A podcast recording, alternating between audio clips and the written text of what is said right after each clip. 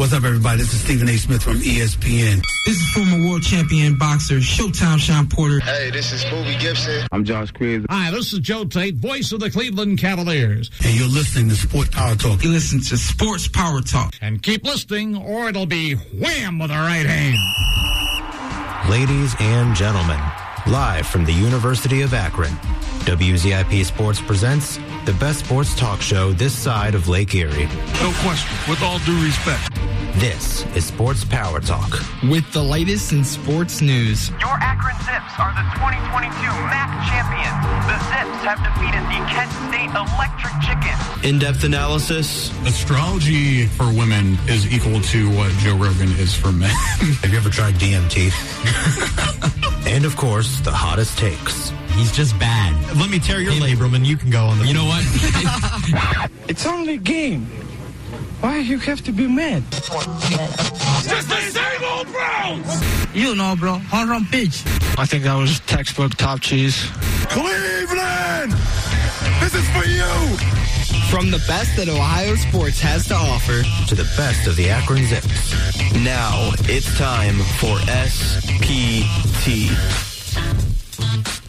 What is going on, Zips fans and SPT enthusiasts from near and far? It is Thursday afternoon, and guess what? It's time for a special time slot for this week only of the best sports talk show there is, was, and ever would be. Some would even say the best sports talk show on this side of Lake Erie.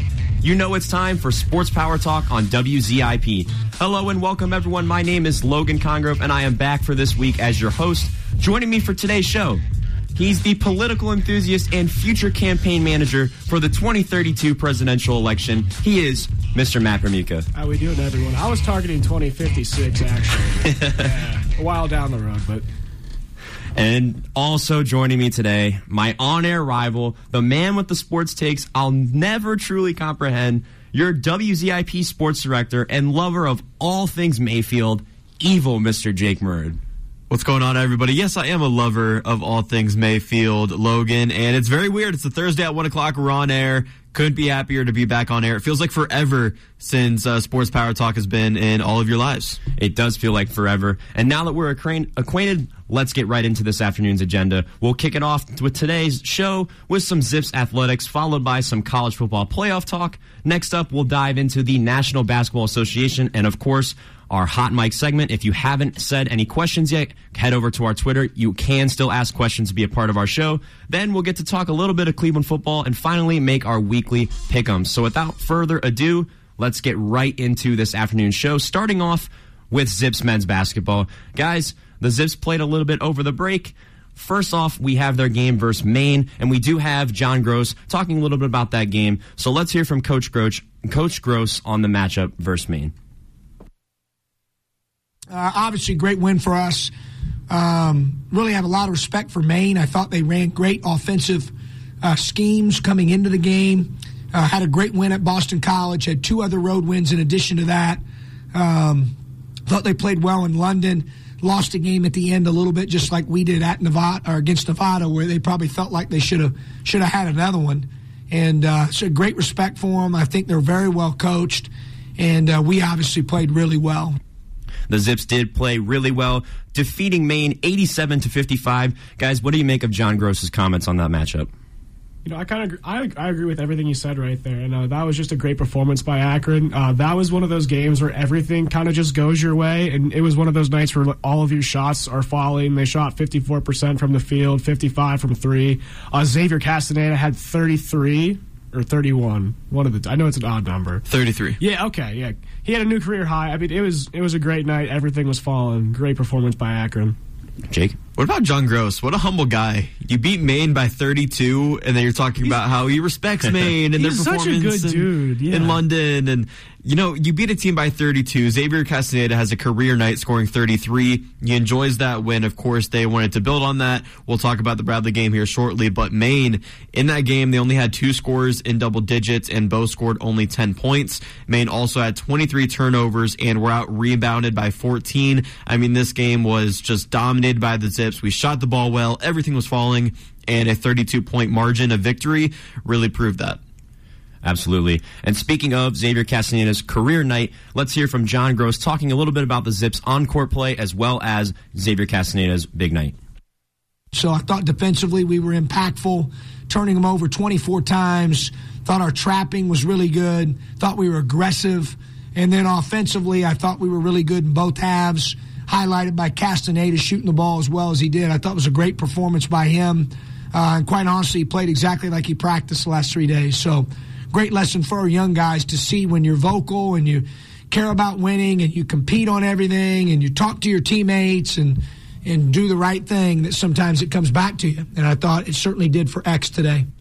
That was Coach Groce on Xavier Castaneda's big night as well as the Zips on court play. Matt, I'll start with you. What do you make of John Groce's comments? You know, he's just such a humble guy. You know, Castaneda has a career high and he's still talking about fundamentals and everything coming your way. It just shows this team that it's that's exactly what they are. They are a team. It's a collection of people coming together for one common goal and it just seems like everyone was happy for Castaneda that night. Yeah, I couldn't agree more, Matt. It just it was such a great game for the Zips. It was the fourth win on the Zips winning streak at the time. Before that was broken by Bradley, but a great game. Xavier Castaneda went off, and everything that John Groce and Matt, what you said, I agree with. Absolutely, it was a fantastic game for the Zips. And then moving forward, the Zips also played against Bradley. Not so great a result there for the Akron Zips with a final score of 74 to 55. This game, of course, was away at Bradley on Thursday, last Thursday. Guys, what did you make of this matchup versus Bradley and what went wrong for the Zips? Well, it was an ex- it was the exact opposite of what the Maine game was. You had against Maine, you had everything falling, and you had people facilitating looks for everyone else.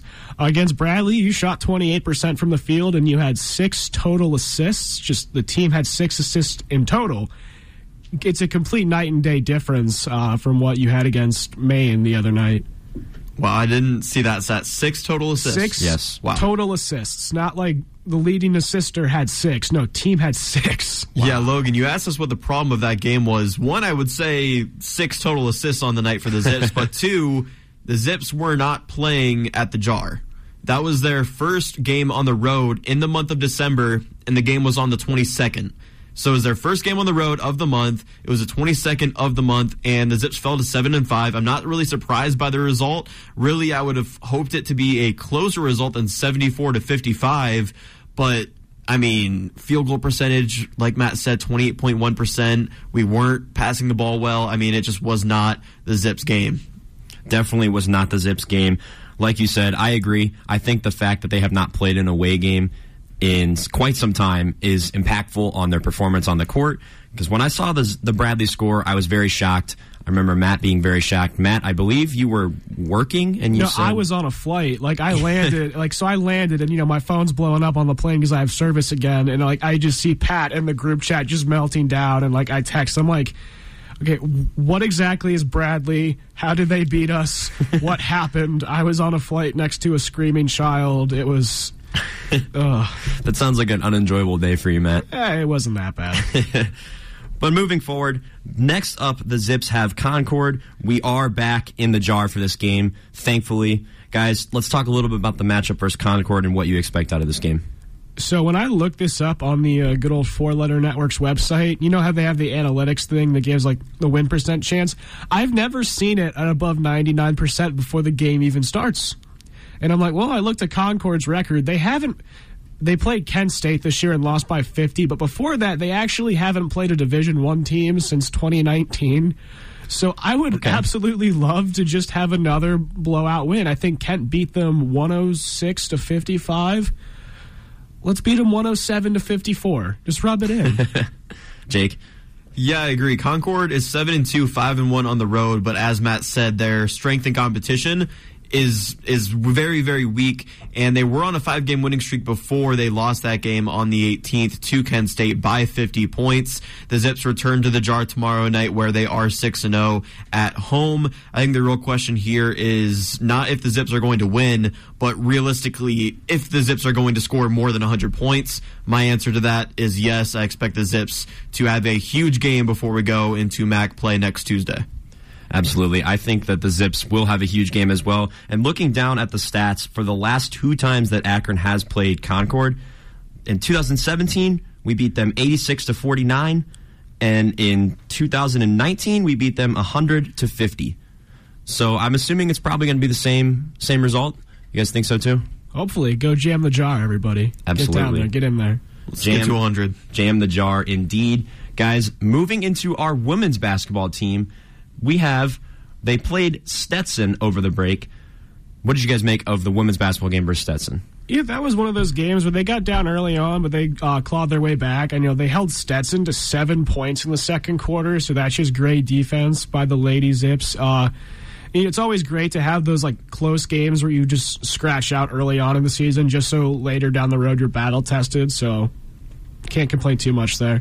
Absolutely, Jake. Yeah, this is a game that we're keeping everybody updated on Sports Power Talk on the 18th, our most previous show, and we did win 58 to 50. We were kind of talking about the slow start of the game, only uh, scoring 10 points in the first quarter, down 16 to 10, and then as Matt said, rebounded in the second quarter, uh, outscoring Stetson 18 to 7. Reagan Bass had a great game as always, 18 points, 8 rebounds. Really a standout game for Dominique Camp as well, 20 points on 7 for 12 shooting. And the Zip struggled shooting the three ball, only made four of them at 20% in the game, but ultimately it was enough to get the win. Absolutely. The Zips came away with the win, 58 to 50. And then the next matchup for Zips women basketball was on Monday, December 19th. And that was a win 64 to 60 over Bethune Cookman, who just hired Ed Reed as their football coach, as a side note. However, sticking with women's basketball, the Zips did come away with the win. Like I said, guys, what do you make of this one? Yeah, that was one of those games where it was a bit closer than it needed to be. I believe they were one and eight. Uh, Bethune Cookman was, if I said, I hope I yep, said that. That's right. correct. Yeah, they were one and eight going into the game, and it just felt like we couldn't really put them away. We had a, I think it was nine point lead going into the fourth, and they just we couldn't put them away. But at the same time, you're walking out with a win, and you're going into MAC play with on a nice winning streak. So can't complain again. Yeah, I agree, man. I guess Bethune Cookman is going to be on the map now, but because of Ed Reed being hired as their football That's coach. That's the only reason I knew the name of the school. I honest. didn't even know that. I didn't either, and I've Yeah. been following that Ed Reed thing, and I'm, I could not put two and two together. I'm like, Yeah. that's a weird school name. Oh, Ed Reed got a job, and I just didn't think to, you, you know, look up from my phone. So Yeah, I put the I'm in the same boat as Matt there, but against that game, I mean, I was kind of surprised by the final score, 64 to 60. Uh, the Zips did end up winning the Header Classic. Uh, Reagan Bass and Molly Neitzel both scored 17. Ultimately, I just think the Zips were lucky to come off of that game with the win. They turned the ball over 18 times and again struggled from behind the arc, only making five threes on 23.8% shooting. Thankfully, we got the win. We won the tournament, and hopefully, we can move on to better things. Absolutely. Hopefully, the Zips will move on to better things. I agree with you there, Jake. Before we move away from Akron Athletics, the Zips women's basketball team does play today back at the jar playing Coppin State who comes in at 3 and 10. The Zips are 8 and 2. Let's talk a little bit about this game before we move forward, guys. What do you think? Oh, jam the jar first off. Go support. And then let's get one more win before MAC play. It's always good to have wins, especially when it comes to tournament time. Just start racking them up now. Yeah, you mentioned their overall records, but the Eagles of Coppin State are two and eight on the road, and the Zips are five and one at home. Of course, this matchup comes uh, tonight at the Jar. Coppin State is only two and four when they reach fifty nine points uh, this season. We do have to watch out for their guard Jewel Watkins, who averages thirteen point nine points per game and is the Eagles' leader on offense. But really, my expectation is for Reagan Bass and the Zips to have a field day tonight. I absolutely agree. Like Matt said, jam the jar, come out and support the Zips women's basketball team if you are still in town. But sticking with college sports, let's move into college football. Unfortunately, we are not talking about the Zips today. The Zips will not be a part of the four team playoff. Really sad. Really It- thought they had a shot. It, it's okay. I'll just play uh, NCAA 14 again and just win 12 more natties. But sticking with college football nonetheless, talking about, of course, the college football playoff, which will kick off on New Year's Eve here on Saturday. First up, Michigan, that team up north, Michigan versus TCU. Guys, this should be a pretty good matchup to start off the day at 4 o'clock. Matt, I'll start with you. What are your takes on this matchup? Okay, I have one really random gripe to get out of the way with this game first off. So they're playing this game in Phoenix and the other game in Atlanta. In what universe do you play the West Coast game before the East Coast game. That should, that doesn't make sense to me. I'm sorry. That's my one little side tangent. But uh, no, I expect Michigan to uh, win pretty comfortably. I think currently there's seven and a half point favorites, depending on which sports book you look at.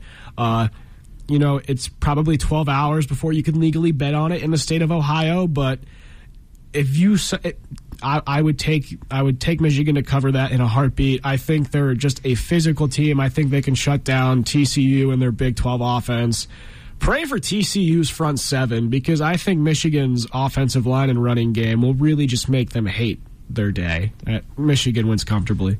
Yeah, I agree with a lot of that breakdown. I don't think Michigan wins comfortably. I think TCU is being a little bit underestimated just because TCU, they've made a point of it all season long to come back from large deficits. Every there's like four games this season where they have come back from a deficit. They couldn't do it in their uh, conference championship game against Kansas State, but they are a team that you can never count out. For Michigan, though, I think Michigan is just a team I don't really think they're great everywhere or they're great anywhere, but they're good everywhere. Yeah. The run game is really solid, but I can't pinpoint one place where Michigan, I'm like, yes, that is their biggest strength. They are great at that aspect of the game of football. They're just a very well balanced team, and I do expect Michigan Michigan to go on to the national championship game. And I feel like a lot of people that watch and cover college football are already penciling in the Maize and Blue to play for the conference championship or for the national championship. I 100% agree. I agree with that take as well that Michigan doesn't really have a key spot that you can pinpoint as their thing. Earlier in the season, I probably would have said it was the run game, but now that Blake Corum is injured, I would not say it's the run game. I think there really isn't a single spot that makes them great. But I agree with you. They are a good team, and I could, would pencil them in as well. TCU, nonetheless, great team, but I don't see them with much else other than Max Duggan. and I just don't see it for TCU, to be honest with you. And as much as I don't want to pick Michigan to win this game, I am going to pick them because I would love to see them play the Buckeyes in the national championship. So let's transition over to number one versus number four. Georgia and the Ohio State Buckeyes. Jake, I'll start with you as a Buckeye fan. What are your thoughts heading into this game? So a couple weeks ago, when the playoff committee were making their selections, Marcus was on the show while we were revealing the top four seeds, and he was talking about how the Ohio State Buckeyes were going to be the dog food of the Georgia Bulldogs come this Saturday night matchup. And it's hard to disagree with it. I mean, Ryan Day is certainly questionable with how he's running this offense under CJ Stroud. And I think the CJ Stroud pairing with his wide receivers, they, they could do a lot of damage against that Georgia Bulldogs defense. But the Georgia Bulldogs, they are known for their defensive line and their linebackers this season. And for the past couple seasons, Georgia is just a wrecking ball on defense, and their offense is good enough to put up some points as well. As a Buckeye fan, it hurts me to say this, but I do expect the Bulldogs to win this game. Matt? Yeah, Jake, I think there's you struck the uh, what's the analogy? The nail on the head with the uh, with the Ryan Day thing. Uh, you know, for the first time in Ryan Day's career, he has to coach to not lose. And what I mean by that, he can't get over infatuated with the screen game. He can't just start running stretch plays. He has to go for the jugular. You know, it's it's crazy. Ohio State might be like the first college football team to be better on paper than they are on the field. And what I mean by that, you have the best wide receiver in the country, and you have a quarterback that's been talked about going number one overall in the NFL draft. Yet for some reason, you don't let any of them, you know, like you don't you don't let them loose. Am, am I making sense when I say that? Yeah. For the first time, Ryan Day, be aggressive please. Mm-hmm. Everyone knows George is good. They probably have at least six starters that, that are going to be starting on NFL teams next year. No one's really expecting much out of you. So just say screw it. Everything you've wanted to call, but you've been up by 35, go for it. You literally have nothing to lose. And if you somehow manage to pull off this upset, first off, good for you. Hey, you could redeem yourself in front of America. The game in the national championship. Ryan Day please don't be too conservative with this because all my friends and family are Buckeyes fans. I can't deal with them having a ruined New Year's Eve because of you. So just go for the jugular every snap, every play you call. Go for the jugular. I agree with that, Matt. And there's a reason before the college football season even started that I said that Ohio State was going to win the national championship and CJ Stroud was going to win the Heisman Award. And I was 100% confident in both of those beliefs. And the reason those things aren't happening is because of Ryan Day. He's holding back the true capability of this Buckeyes offense. Yeah, why why just uh, throw it to Marvin Harrison deep when he can throw a bubble screen to Egbuka or just you know throw throw a quick little glare out to the tight end or give it to uh, Miyan Williams on third and six. You know wh- why yeah. why use your best players when you can just do other things?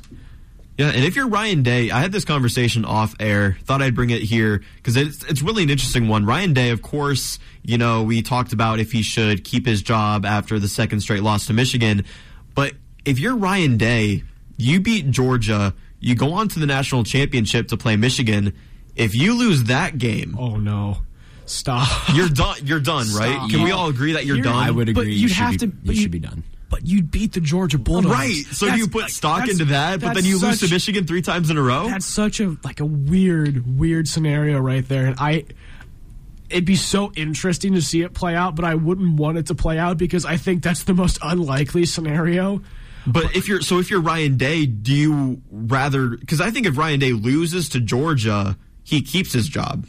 But if he beats Georgia and loses to Michigan, I think you, he loses his job. If you lose the game in the national championship, Dude. Okay, you know, if, if, there's if, a standard look, set at Ohio State. Look, Beat that team up north. If if that happens, all right, and like Ryan Day is getting outcoached by Jim Harbaugh in the national championship again, if I'm Mike Vrabel, I'm just live tweeting everything and just waiting for Ohio State to just give me an unfathomable amount of money.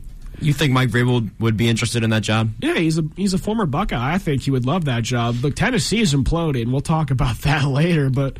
I think Mike Vrabel would lick his chops if Ohio State would just pay him whatever he wanted.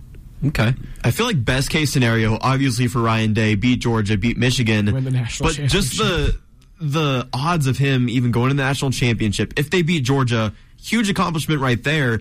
But does that accomplishment mean nothing if he loses for the third time in a row to that team up north? That's such a chaotic scenario. I think I, he gets fired if that happens. I haven't let my mind go there, but now I like. It, I have so many thoughts on it. I can't get any of them out of my mouth. It's great, but that what do you do there? I guess you root for TCU, but then you want the revenge over can Michigan we, and. Can, can you imagine like, if Ohio game? State makes the national championship, but it's against TCU? Like if Ohio State wins the national championship by beating TCU, like when you like, would that feel like? I don't want to mm. say like that would feel wrong to wear that ring because it's like, yeah, we're national champions, but we don't have the Big Ten title, and we didn't beat Michigan. So did we, Georgia though? Yeah, and and you have a national championship, but that just feels like it feels like getting the correct answer without doing like any of the homework. Have you ever just like guessed on a math test? and gotten it completely right. That's what it would be like if you win the national championship by beating TCU in the national championship. I get it, but I mean, beating Georgia that's definitely something. It's, it wouldn't Oh, feel it wouldn't feel as good as winning the college football playoff the first time when we beat yeah. Alabama and Oregon. Like that felt huge. Yeah, yeah. Not the same when it would be Georgia, which is huge, but then again, TCU not a huge win. For me, as a Buckeye fan, first of all, isn't it unbelievable that we live in a world where you could win every game except that one game and you're still subject to being fired? Ryan Day is forty-five and five, and we're talking And we're about, talking like, about firing him. In, like in Jake's hypothetical scenario, he would be 46 and 6 with two national championship appearances, and he'd be unemployed on January 10th. Well, That's the thing. I mean, Ryan That's Day has said it. Number one, beat or win the win the rivalry game. Number two, win every game other than that.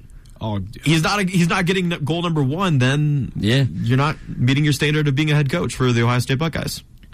I I agree with you. To be honest, I think it's a situation similar to John Cooper. John Cooper was the Ohio State head coach, could not beat Michigan. Great coach, just didn't understand the rivalry and was fired for it.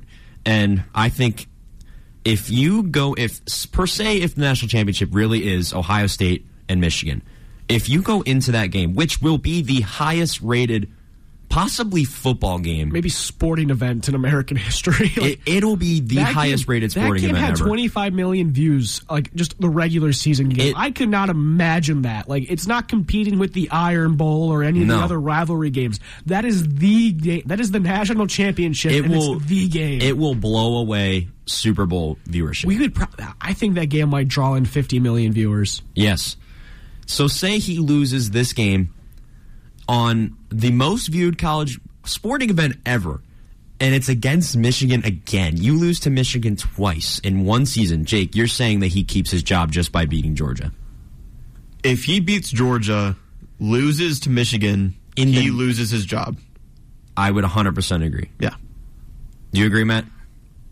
I, I think beating Georgia has to mean. I think he would get another Power Five job the second he's fired. I Of think, course. I think Tuesday, January 10th, he might be out as Ohio State head coach, but he would. I, I'm just trying to think of a team that might. Cincinnati would throw any amount of money at him in a heartbeat. You think Uh, they'd fire the dude they just hired for that? I, I'm so I'm blanking on the coaching carousel right now. I was He- not I was not anticipating like the Ryan Day being fired pipeline happening right now. I wasn't either. It's not in the outline. Oh, you want to hear like here's another chaotic scenario. He beats Georgia but loses to TCU in the national championship. I think that would that that's due for firing. Yeah, I agree. Espe- if you if it ends up being TCU, We just talked 100%. the best thing for Ryan Day's job security is to lose on Saturday. Either lose That to is the- Georgia, that is the best thing for his job security is to lose Yeah. Saturday. either lose Saturday to Georgia or beat Georgia and root for TCU, and hopefully you play them in the national championship. Ryan, I hope you're using the Radio FX app right now and listening to this. So, you know, throw in the towel, man. Wave the white flag. Everything I told you to do, no. Just start running the ball every down. Don't even throw to Marvin Harrison if you want to keep your job. So before we close out our first segment, let's talk about all the possible national championship matchups. First off, I will start with TCU and Georgia. If that were per se to be the national championship, what way does that go? Bulldogs. Yeah, Bulldogs all the way. I think they have a field day against TCU. And again, TCU, they aren't really a high powered team. They do come back from large deficits, but Georgia defense is so strong, offense can put up points. I would agree. I think Georgia would blow TCU away. Wouldn't even be a close game. Next matchup we could potentially see would be Michigan and Georgia. If that is the national championship, how do you see that going? I think Georgia wins still. Yeah, I agree. I still think Georgia wins. Michigan, I don't think they'd be able to put up enough points to keep up with Georgia with Georgia's strong defense. Absolutely. I 100% agree that Georgia would also blow that team up north away purely because I don't like them. That's all I got to say about it, to That's be all honest. you need. That's all you need. That's, that's all the reason you need, Logan. And then next up, potential national championship, Ohio State and TCU. Where would you see that one going? OH. IO. Thank you. Great answer. I would see Ohio State beating TCU as well. Max Duggan can't do it by himself, and the Buckeyes just have too much firepower on offense for that. And of course, this will probably take the last two minutes of our segment. Ohio State versus that team up north rematch in the national championship. Jake, I'll start with you. Break down what you expect to see if this were to be the national title. I think Ryan Day, regardless of the conversation we just had, I think Ryan Day is still a great head coach. You guys mentioned his record. The only reason we're talking about him losing his job is because he hasn't been able to get the job done against the rivalry of the Ohio State Buckeyes, or the rival of the Ohio State Buckeyes. With that being said, Ryan Day, I believe in him and the adjustments he would be able to make after losing to Michigan in the way they did at the horseshoe. If they're meeting again in the national championship game, I think I would favor Ryan Day and the Ohio State Buckeyes, knowing that they met them once before and that Ryan Day can make the adjustments, let that offense loose, and win the national championship game over that team up north. Matt? I don't think Ryan Day has it in him to be just break every single tendency he's established in six years. That's true. If they were to rematch in the national championship, I, it, it's the one. It's OSU Michigan Day, the one year I'm a diehard Buckeye fan.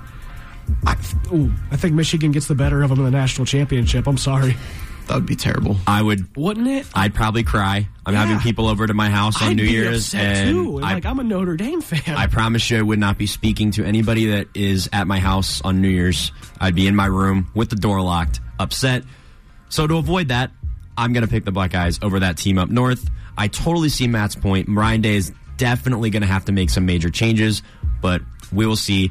I'm taking the Buckeyes over that team up north in the national championship if it were to happen. Guys, that's going to lead us into our first break. Next up, we're going to be talking a little bit about the NBA and, of course, our hot mic segment. If you haven't gotten your questions in yet, head over to our Twitter account at WZIP Sports. Reply to our tweet, our hot mic tweet. Get your questions in, and they will be answered on air. Stick with us right here on Sports Power Talk.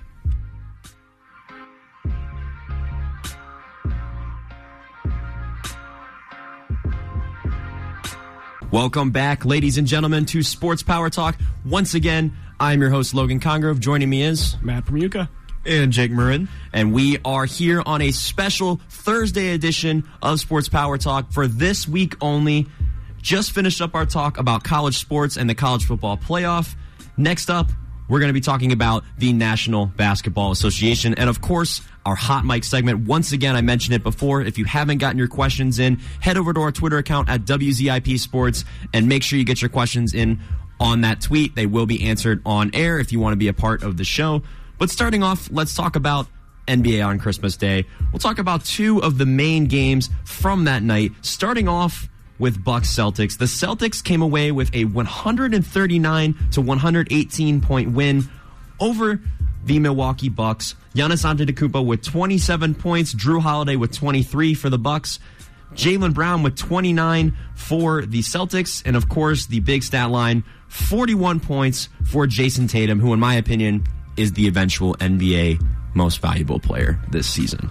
Guys, this was a great matchup on Christmas Day, on a holiday. What do you make of this game for the Celtics and the Bucks? Logan, you stole a bit of my bit. Uh, I, I have written down this game proved to me that the MVP is Jayson Tatum's to lose.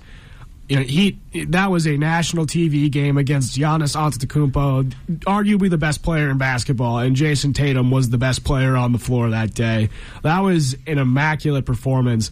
I you know, I have a I have a couple of buddies that are Celtics fans, so you know I'll root for them on the side when they're not playing the Cavs. And since the Cavs beat them twice, I will say I was rooting for Boston that day.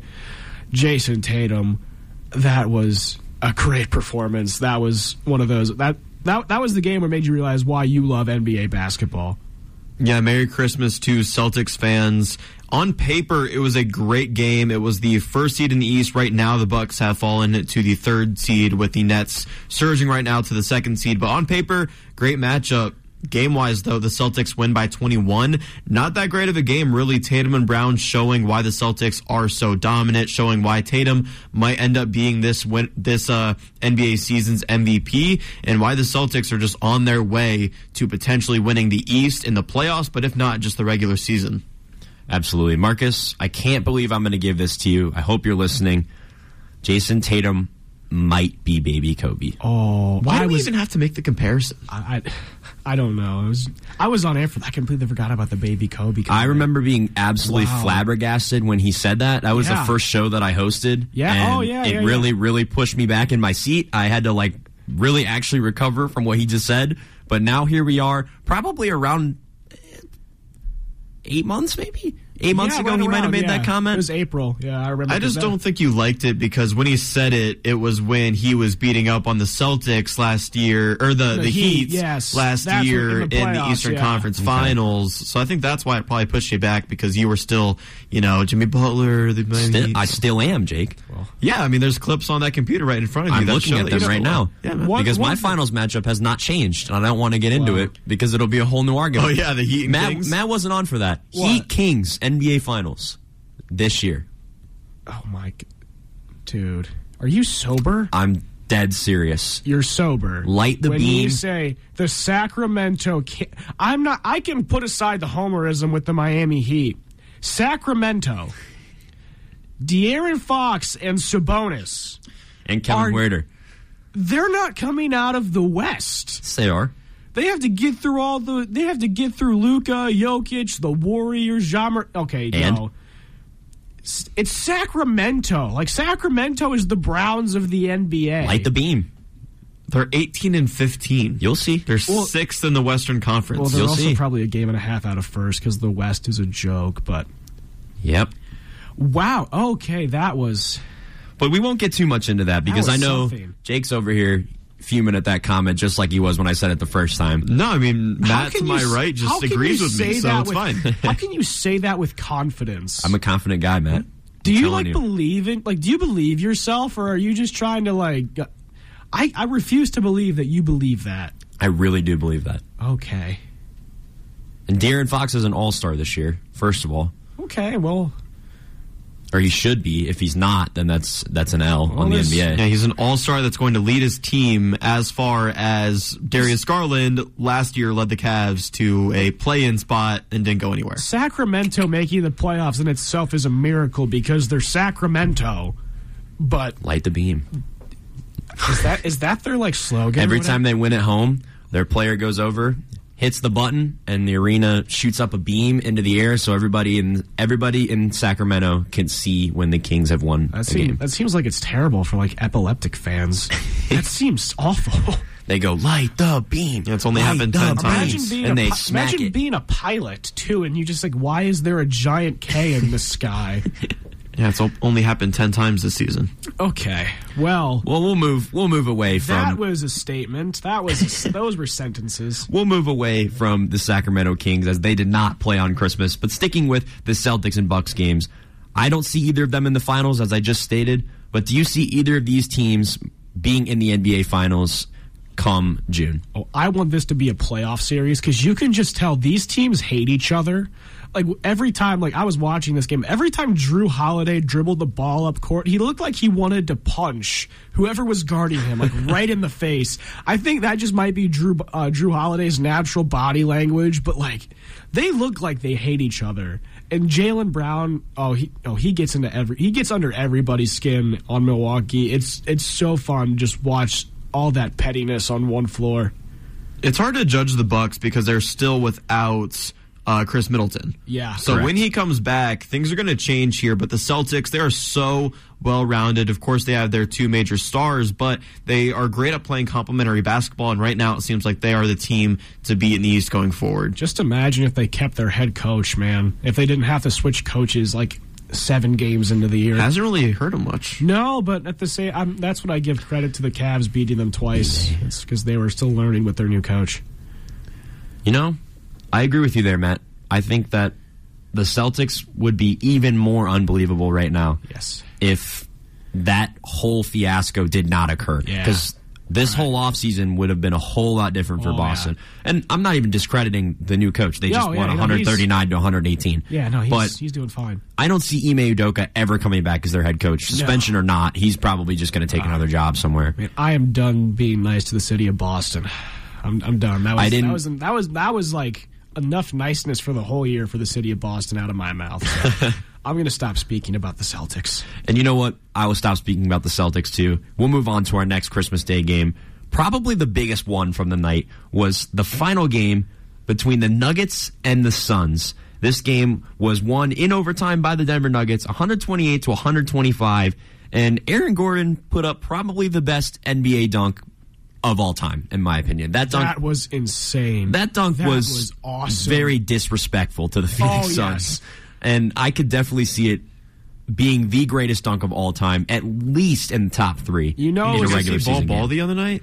Yeah, but I mean, I don't know, man. You know it's a good dunk when you can't describe how it looked on the airwaves. I can't describe that dunk on air because I would get in some sort of trouble because that's how like violent it was. It really was a violation to That the Phoenix was, Suns like, human I- rights.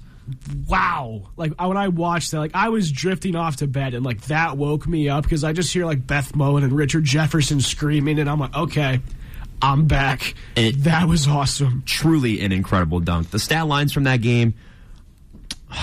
Big time game from Nikola Jokic again. Yes. 41 points for him. He went 41, 15, and 15.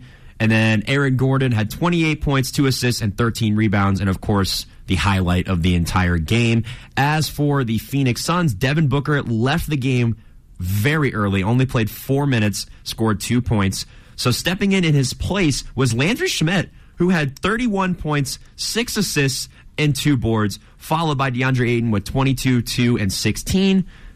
I'm very surprised by Landry Shamet. Way to pick it up for him in place of Devin Booker. Guys, what did you make of both teams during this matchup? Yeah, first off, Landry Shamet having a game on Christmas. That was not on my bingo card. No. That was probably the most out of pocket experience from that whole day, sports wise. Uh, but no, uh, overall, if it wasn't for Luka's incredible stat line, Nikola Jokic's Christmas stat line, that would have had like the that was a Wilt Chamberlain stat line. That was like that was absolutely impressive. One of the most dominant triple doubles I'd ever seen, and it's sad that like that only stayed fresh in our memories for a day or two. Yeah, that's a good point. And like you said, Shamet had a great game on Christmas Day, but that was really the only entertaining game to me. Yeah, the Lakers Mavs game was close. The 76ers Knicks game had entertaining moments, but for me, this just solidifies the fact that Thanksgiving football is better than Christmas Day basketball. Oh, Christ- oh, did you see the Christmas ratings for the NFL? I did not. The Packers Dolphins had 25 million viewers. There you go. The highest NBA ra- I wait, I have the tweet pulled up. It's right on the top. The highest NBA game was under 8 million. I have the actual tweet. Give me like 10 more seconds. I hate to finally admit it, Matt, why you find that tweet. I hate to finally admit it, Jake, but NBA on Christmas is not the same without A, the Christmas uniforms, or B, any of your teams playing. Like for me, way more interesting when the Cavs and the Heat are playing. I have the tweet. Go I ahead. have it. Uh, Ari Meirov of Pro Football Focus. Packers Dolphins 25.9 million, Broncos Rams 22.5 million, Buccaneers Cardinals 17.1 million. The highest rated NBA game was the uh, Bucks Celtics and that was 6 million. Boom. Wow. So the lowest rated NFL game nearly tripled the highest rated NBA game for the day. I'm willing to finally change my opinion, Jake. Without the Christmas Day uniforms and without a team that you really care about playing, the NFL is more interesting to watch on Thanksgiving. than uniforms the really NBA. matter, though? But Oh, the Christmas uniforms Yes. were cool. They were Those cool, but does it make you Yes. want to watch Yes. the games just because they're wearing a cool uniform? yes, When the Cavs were on Christmas all the time, yes. Well, yeah, when the Cavs were playing the Warriors, I was watching that to watch Cavs Warriors Christmas Day. I wasn't watching that because like, oh yeah, you know they're wearing Cavs those got- cool uniforms. the Cavs have gotta the most watch. underappreciated Christmas uniform of No, all time. Oklahoma City's one. Like the first year they did the Christmas uniforms with Oklahoma City's. Was it like the blue were- with the orange Those were like the baby blues. Yeah, yeah, the yeah, The baby yeah. blue and whites. Those ones. like it complements the game, but I don't think it's a reason to watch Christmas Day basketball just because of the former uniforms. Well, it was it was nostalgia because it was before the NFL realized they could make money off of it. So just let us have our nice little memories, Alright. Jake. Let Fair us ha- let us have Yeah. our time. Evil Mr. Murrin over here again. Yeah. Stepping on everybody's fun with the Christmas Day jerseys. Nike, bring them back. We want them back. Nike. Jake Murrin wants them back. Jake Murrin will watch He Christmas doesn't. Day He doesn't know again. he wants it back. He Yeah. doesn't know that he wants it back. Next year, when the back. Cavs are on Christmas and they're wearing their boring uniforms that they wear every game, you'll want them back. Dude, if I would love like a Cavs Pelicans game on Christmas. Oh my god. Be crazy. If if That'd that happens, awesome. guess what? I'm probably not going to watch. You're not going to watch the Cavs on Christmas no, Day. it's Christmas Day. Who cares? You talk to your It's family. Christmas Day. Yeah, I, I, I I said do. that with immense sarcasm. Hey, I know you did, I know my family's listening. I love. I all am of the you that are Grinch, and. I'm watching NBA despite what anybody in my family says or does. I will sit on the couch in the middle of the festivities and watch the Cavs or the Heat play. Like this past Christmas, I had NFL football on in the background. I wasn't even really watching any sports on Christmas Day because it's Christmas Day. I just want to cancel So? sports on like major holidays. Oh, What are you, the what? Grinch? You're the Grinch. I guess so. We don't Hey. need it. We don't need it. Why? But we But why? But why?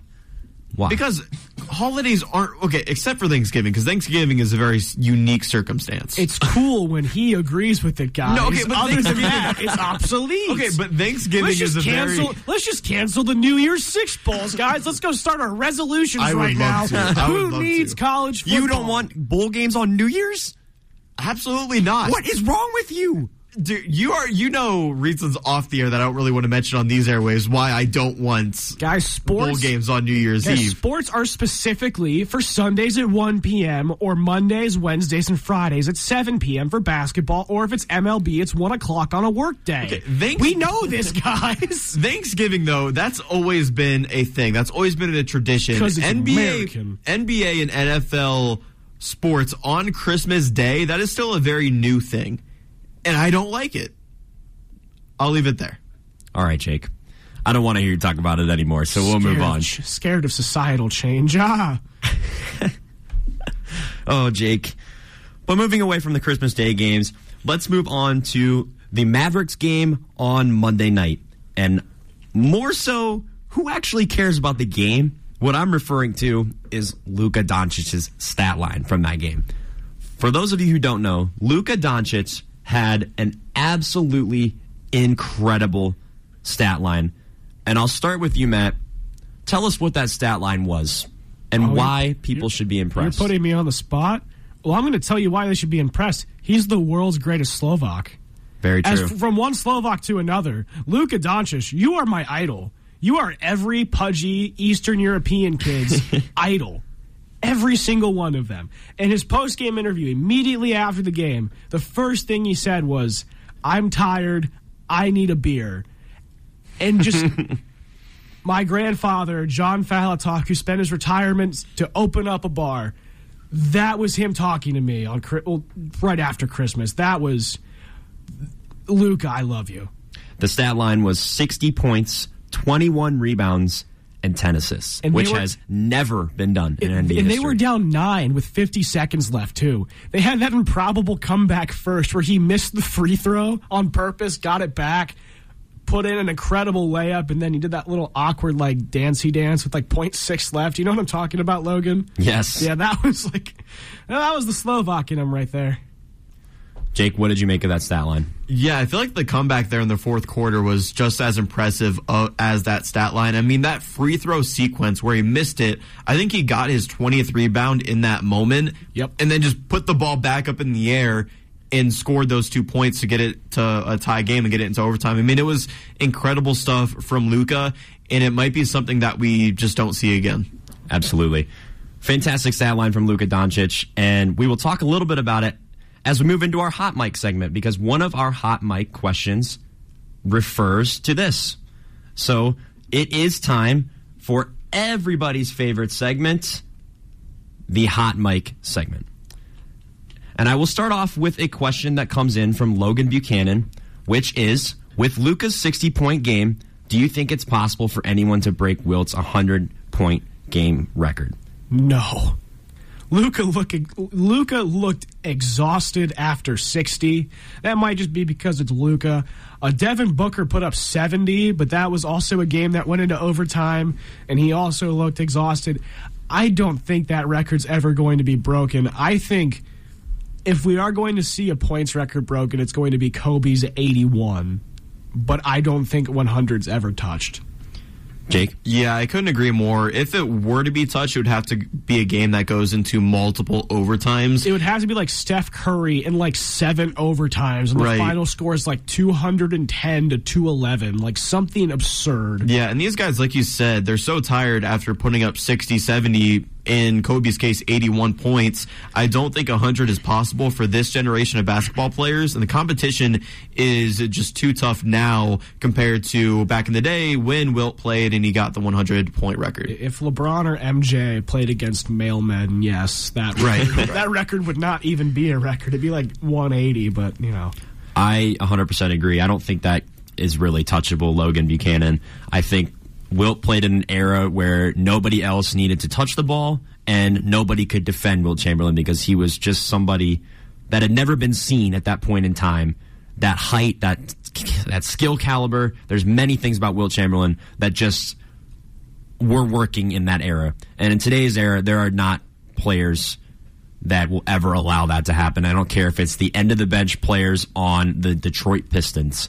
They, that'll never. Everybody that's in the NBA right now is in the NBA for a reason. Back then, that was truly not the case. Next question we have comes in from my favorite WZIP sports fan, Jake Murrin, a goat. Jake Murnigoat says, thoughts on this at Congrove05. And it, I can't show you the graphic on air, but it is a picture of a Miami Heat game recently where the fans were supposed to hold up the word showtime. And it was messed up. The O and the W were in the wrong order. So It's it like says the- schwow time. That's pretty great. Remember, like when the Browns did that, It's and it was the like same energy. Yeah, So my thoughts on that, Jake Marinagoat, are I'm disappointed in our incredible fan base, but mistakes happen, and we're still making the finals, and the Heat are still the best team in the East. It's You not even s- close. You say incredible fan base, but you've been on these airwaves criticizing Miami Heat fans for I criticize their them for- lack of appearance at these home games. I they're at the beach. It's Yes. Miami. You don't watch sports in Miami, and that's why they're a bad sports town. the fans that love the They- Heat, but he's- but listen to me, the fans that love the Heat love the Heat. So it doesn't matter how many of them are. We love the Heat, but they're a great. and you fan could too, Jake. And you could. Too. I'd rather not. All right, moving on. Another question from Jake Murnigoat. Matt is not going to like this one. He says, thoughts on Jake winning the WZIP Fantasy Football League. And oh. before anybody even answers, because he's not going to win. well, you know, he has Derrick Henry. Derrick Henry's out. That hurts. He has That Stefon, hurts. he has Stefon Diggs. Twenty minutes before we went on air, his injury designation went from probable to questionable. Oh, So I'm not dead yet. And a lot of the guys Jake has to play, they have clinched playoff spots. So my hope is he re- all of his Bengals and Bills players just don't play next week. And he has to scramble to put together a team, and then I would get epic bragging rights. That's that would be the goal. worst. That would be the worst. I mean, Stefon Diggs let me down against Casey in the two weeks. In those two weeks, Stefon Diggs combined for just over 50, excuse me, 15 points in two weeks. So I'm not really expecting much out of him. It does hurt that Derrick Henry is out tonight. That means I'm going to probably start D'Onta Foreman. Had a great week last week, but he really is hit or miss. We'll see how it goes. I do like my chances, You have- but I'm less confident now than I was in that fantasy football playoffs preview podcast. You have no idea how embarrassing it would be for Alex and I if one of us, the two people that did all the fantasy podcast, if n- if neither of us won, that would that would ruin all of our credibility right there. I mean, we'd be second and third, but still, I mean, that's just such. I mean, my such- ego. Oh, My ego is also such a blemish. like a ten out of ten in that podcast. Oh, that was the most arrogant I'd ever heard you. Yeah, You're usually I really a- brought it. You're usually a really humble guy. Like when, like I was genuinely surprised. Yeah, I'm way more humble this Thursday afternoon for Sports Power Talk, knowing that Derrick Henry is out, Stefon Diggs is now questionable, and like you said, a lot of my players might not even play next week. Yeah, yeah. You know, Jake, you're probably regretting giving me Zeke Elliott right now because now Tony Pollard is out too. So Yeah, Zeke that- Elliott would have been RB number one for you there. I would have loved to have Ezekiel Elliott right now, but Ja'Marr Chase, I mean, I can't complain having him as technically my wide receiver too, which is incredible. Yeah, thank you for thank you for that, Logan. That really helped. Absolutely, Matt. I'm rooting for you. I really am. I don't really want to see Jake win. Okay. Can't take it, and I can't take Jake Murrin a goat's comments on Twitter if he does. Oh boy. Next question from Jake Murrin. A goat says, "Follow me, Logan." nope. Moving on. Next question is also from Jake Murrin. Is Tua a top ten quarterback? Matt, I'm assuming this one was Oh, directed. goodness. It probably was. So I have I have this ritual. I do not read hot mic questions beforehand because I want an honest surprise for this. I actually this one came up in my feed when I saw like the hot mic questions. I actually did that, and so I did my quarterback rankings at twelve forty five today. To see how they were, I have Tua Tagovailoa, the 11th best quarterback in the NFL. So no, he is not a oh, top Oh, 10 quarterback. interesting. And he is behind Brady, Rodgers, Prescott, Lamar, Trevor Lawrence, Jalen Hurts, Josh Allen, Justin Herbert, Joe Burrow, and Mahomes. I think that's pretty fair. I think he's better than Trevor Lawrence. No. Wow. Okay. Okay. Trevor Lawrence is is him, man. He's on his way. Goldilocks is about to win a playoff game. This season, I think he's better than Trevor Lawrence. Okay. I'll give him that. Okay. Well, he. Well, he's your fan, so Yeah. he's going to I mean, I'm not saying he's top five. I think he deserves to be in a top ten spot this season at least. okay. Well, we got other questions. Yeah, moving on. What was the best question? I mean, excuse me. Jake Murren's uh, Goat's next question was, "What was the best Christmas present you got this year?" Matt, go ahead. Okay, my sister surprised me with an Evan Mobley jersey, and I was not expecting that, but she said she felt bad because I got her Taylor Swift tickets for her birthday, and she's like, I don't know how. She's like, I don't know how You're I good can. brother, top, man. She's like, I don't know how I can top that, and so I wasn't even expecting her to get me anything, and then I have like one last present under the tree, and it's like her walking this over to me, and it's a Mobley jersey, and it's like, okay, that that was awesome. So Is that was- fair, Mobley?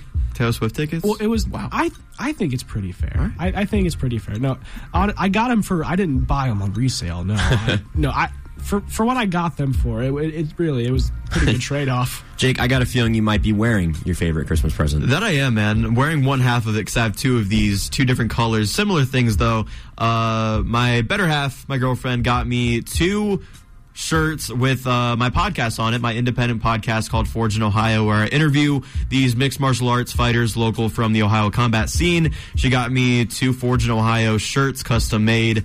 Absolutely in love with them. It's a pretty fantastic gift. Jake, my gift to you is still on its way. I'm very excited. I I really, really, really need this shipping company to pick it up so I can give it to you. But I also really loved, you guys are going to laugh at this one. I love the 20 rolls of toilet paper that my sister got me because they're expensive and I They live on are, my own and I didn't want to buy them. That, so that cheers to my sister for that. Gift. Shout out to your sister for that. Honestly, that And of course, from my mom and dad, my Miami Heat shirt because they're the best team in the NBA. And then two more questions before we head into break. Jake Murnigo asked, "What is the most overrated Christmas movie?" Uh, Die Hard because it's not a Christmas movie. Completely agree with that, but I'm also going to add Christmas Story and Christmas Vacation. Christmas Story is Christmas Vacation. No, that, you're wrong. That, no, that's no, that's a crime. All right, anyway. you're you're wrong on that Oh, one. wow. If the sounder wasn't playing right now, I'd hit the wrong answer button. But mine is definitely Christmas Story. I'll agree with you there. And our final question comes in from WZIP Sports alum Dan Groen, and he says, "What is your New Year's resolution?" Uh, I don't have one because I know it won't last past January fifth. Yeah, I don't think I have one either. I mean, I graduate in May, so maybe just, you know, setting myself up for something good after graduation. Mine Makes is sense. mine is definitely to be a little bit nicer to Jake Murn on air. Aw. We'll see though. Probably, like Matt said, will not last through January. So Getting emotional. so sad. You're tearing up over here by the board. All right, guys, that's going to take us into our next break. Stick with us as we will talk Cleveland sports next, talking Cavs, talking Browns. You will not want to miss it. Stick with us on WZIP. Ladies and gentlemen, welcome back to Sports Power Talk for our second hour of the show. Once again, I'm your host, Logan Congrove, and joining me is. Matt Permukin. I need to address one thing really Go quick. for it, All go right, for it. last segment we closed off. Jake Murren said Christmas Vacation, National Lampoon's Christmas Vacation is the most, most overrated Christmas movie. Just for him to say immediately when we get off air, I've never seen it. How can it be is overrated if you've never seen it? There's no proof of this conversation taking place. I have it was not text. said on Me air, Logan so have the no text. comment. I got the text. We have the group How so- yeah, but how are you supposed to relay that in an audio reading it format? right now. I mean, Screenshot and we put it on Z88. To be fair, Twitter. I haven't seen either movie from Jake Murren, and that will be on the WZIP yeah, Sports tweet, but you Twitter could be later. you could be making that up. So Not if I tweet it later. or I could just log you, out. You better change your name on GroupMe. You better change your profile picture. You better do everything. That Yeah, you're How? not. I already took the screenshot though, so there's Wow. nothing you can do about it, Jake. Okay. No comment. And of course, as we just talked about, also joining me is Jake Murren. unfortunately. Wow. This is a good show, guys. I'm, I'm really having a good This time is on the fun. board This here. is really. It's like just chaotic because we had 18 hours to prep this.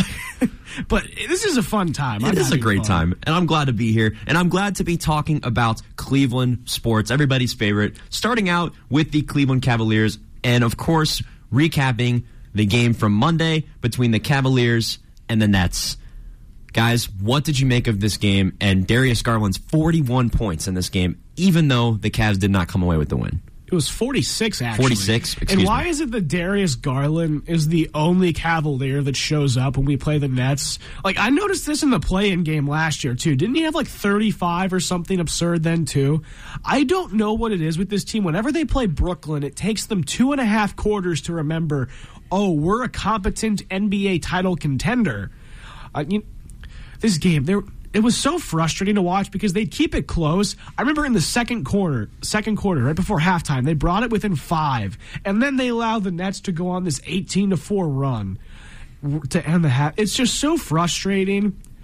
this team needs to be better when we get to, like down the road. But just right now, just frustrating loss. But they have Katie and Kyrie. You can't really do much about it.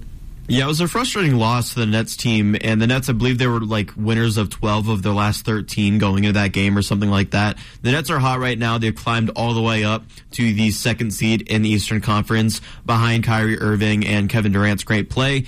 And it just seems like the, the Cavs could never get over the hump. They kept on coming back, coming close, and then the Nets would go on a surge. I believe there was a, a point either in the second or third quarter, and Kyrie Irving hit like three threes in that, that a was minute. Like, that was like midway through the. No, I think that might have been on the 18 to 4 run, but there was a stretch in the third quarter where Kyrie was just absurd too. Yeah. Right. And just they're so good and so well balanced on offense. I mean, they're probably the best offensive team in the NBA when they can put it all together. They've won 10 in a row. Like Right. they are on fire. Yeah, right they now. are on fire, and the, the, you know the Cavs put up a good fight, especially in a game where Donovan Mitchell wasn't playing to Donovan Mitchell's ability, and it was great to see Darius Garland kind of show out against the Nets in an Eastern Conference battle that we might be seeing come playoff time.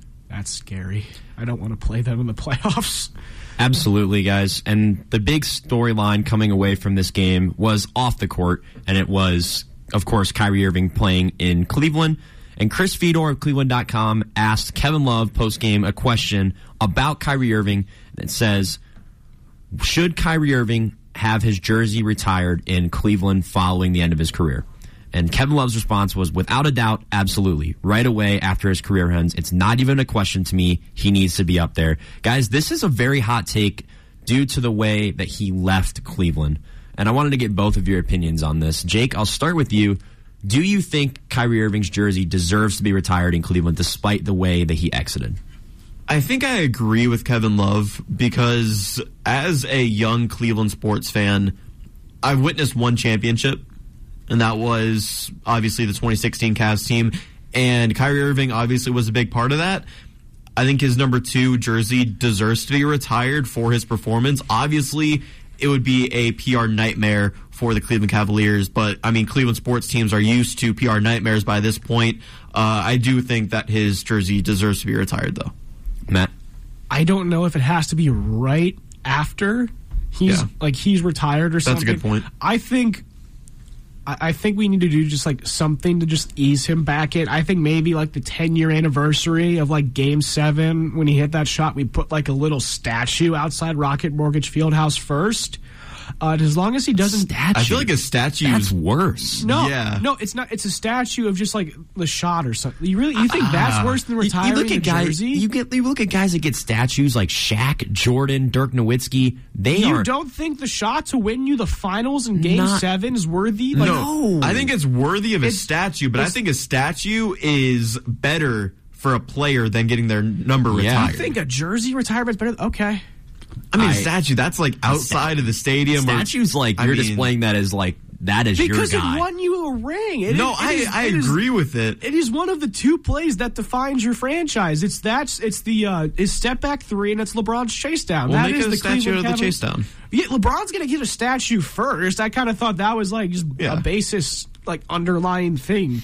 But if you're a player, you would. But you here's the think the bigger accomplishment is getting your number retired No, than I getting think a be- no, statue? I think because it's Kyrie Irving, everyone in Cleveland would not overreact if it's oh this play won us the ring, and it's not oh here's the guy that's really questionable with his handling of certain religious minorities. I, I think I that think the statue would probably get mistreated too. I oh, think Cleveland fans would spit on it, kick it. no because it won us I don't a know if they would kick a statue. It won us a ring. I think I think it would, So you're telling me that let's put this into perspective of LeBron James. yes. you could LeBron- either LeBron- retire LeBron's jersey or give him a statue of the block. Both. What means more? both. You retire, you retire his number. That means more. Well, he, we know he's going to get his number retired. Like that's not even a okay, question. right. So yeah, his, reti- his jersey retirement means more. Man, when you when you actually when you phrase it like that, knowing LeBron James and his legacy, I feel like no Cavalier should ever wear 23 again. Of course not. Ever. See? Like that. He And that's- agrees with me again. And think about yeah. it. And think Oh. about this. Look at But that. in LeBron- Kyrie Irving's circumstance, I think the statue would mean more for Kyrie Irving than the number. It's very, very I think the statue would be less controversial because Kyrie Irving, the player, you would have Irving hanging up in Rocket Mortgage Fieldhouse for every single event. Whereas, oh look, here is just it doesn't even have you don't even have to put his name you don't don't put his name on the statue. Just have it clearly say number two, and it's like Kyrie when he's putting up his shot. Here's Game my take. seven. Neither. I don't think he should have his jersey retired, and I don't think he should get a statue. So what are we going to put like? Ke- Are we going to give Kevin Love a statue when he did like that awkward No. shuffle with Steph Curry? I think when Kyrie Irving is? Kyrie Irving is the only member of that three person tandem that does not get his jersey retired. What? I think Kevin Love gets his, and we know LeBron gets his. LeBron is already like indirectly retired right now. Like Is Kevin nobody Love really going to get his number retired? Yeah, yeah. I don't we know if retired. he- Jake, we retired Zydrunas Ilgauskas' number. Oh, that's a good point. Okay. Zydrunas Ilgauskas was nothing but a good guy. He didn't do anything for the Cavs that was worthy of having his number retired. That's a rare good point. That was a PR stunt for the Cavs. That's how we got LeBron back. Remember, it's like we did it on a Miami Heat off day. Yeah, so he- Flew he would LeBron come. in, lost in front of LeBron, but at the same time, like they made every Cavs fan cheer for him, and that's what people credit. Like that brought him back. it's a rare W for Logan, even though he just said a minute ago he'd want to kick a statue. I just don't. I don't see. I don't think Kyrie is really worthy of that. The way that he exited from Cleveland, and the way he's still now, you can kind of see he's like he's tweets things like, "Oh, it's always good to land in Cleveland." Like, dude, don't act he was young and dumb. He had, he Still on- is. Yeah. I've, I, yeah. You're gonna give Kevin Love a stat? Remember Yes, like, Kevin temper- Love is his- the- Kevin Love is the tantrum- same- Go remember ahead, his like his temper tantrums with like Collin Sexton, and you're going to give him a statue because Kevin Love- Kevin Love had his ugly moments in Cleveland. He just didn't leave because his contract was too inflated that anybody would want it. Kevin Love. Kevin Love a statue. No, Kevin Love has the same energy as Zydrunas Ilgauskas to me. Oh, Good guy. Sure. I think that, like, I'm- most I'm teams, I feel like you are putting teams, a statue of that play. You are not putting a statue with Kyrie Irving with him being the intended piece. You are putting a statue of that shot. That that's shot not, that's not a bad, that's not a bad argument. Saying it's, it's, It is the immortalizing the moment, not It the is- player. Yes, it's the There you moment. You, don't. I said earlier you don't have to put his nameplate on it. You just have him go into like take you know shoot like in a shooting motion like over Curry.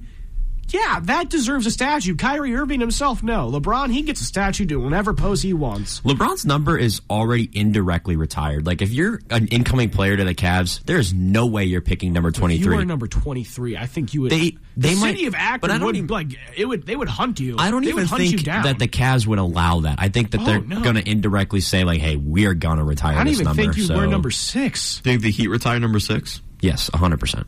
Uh, but you still don't like LeBron. No.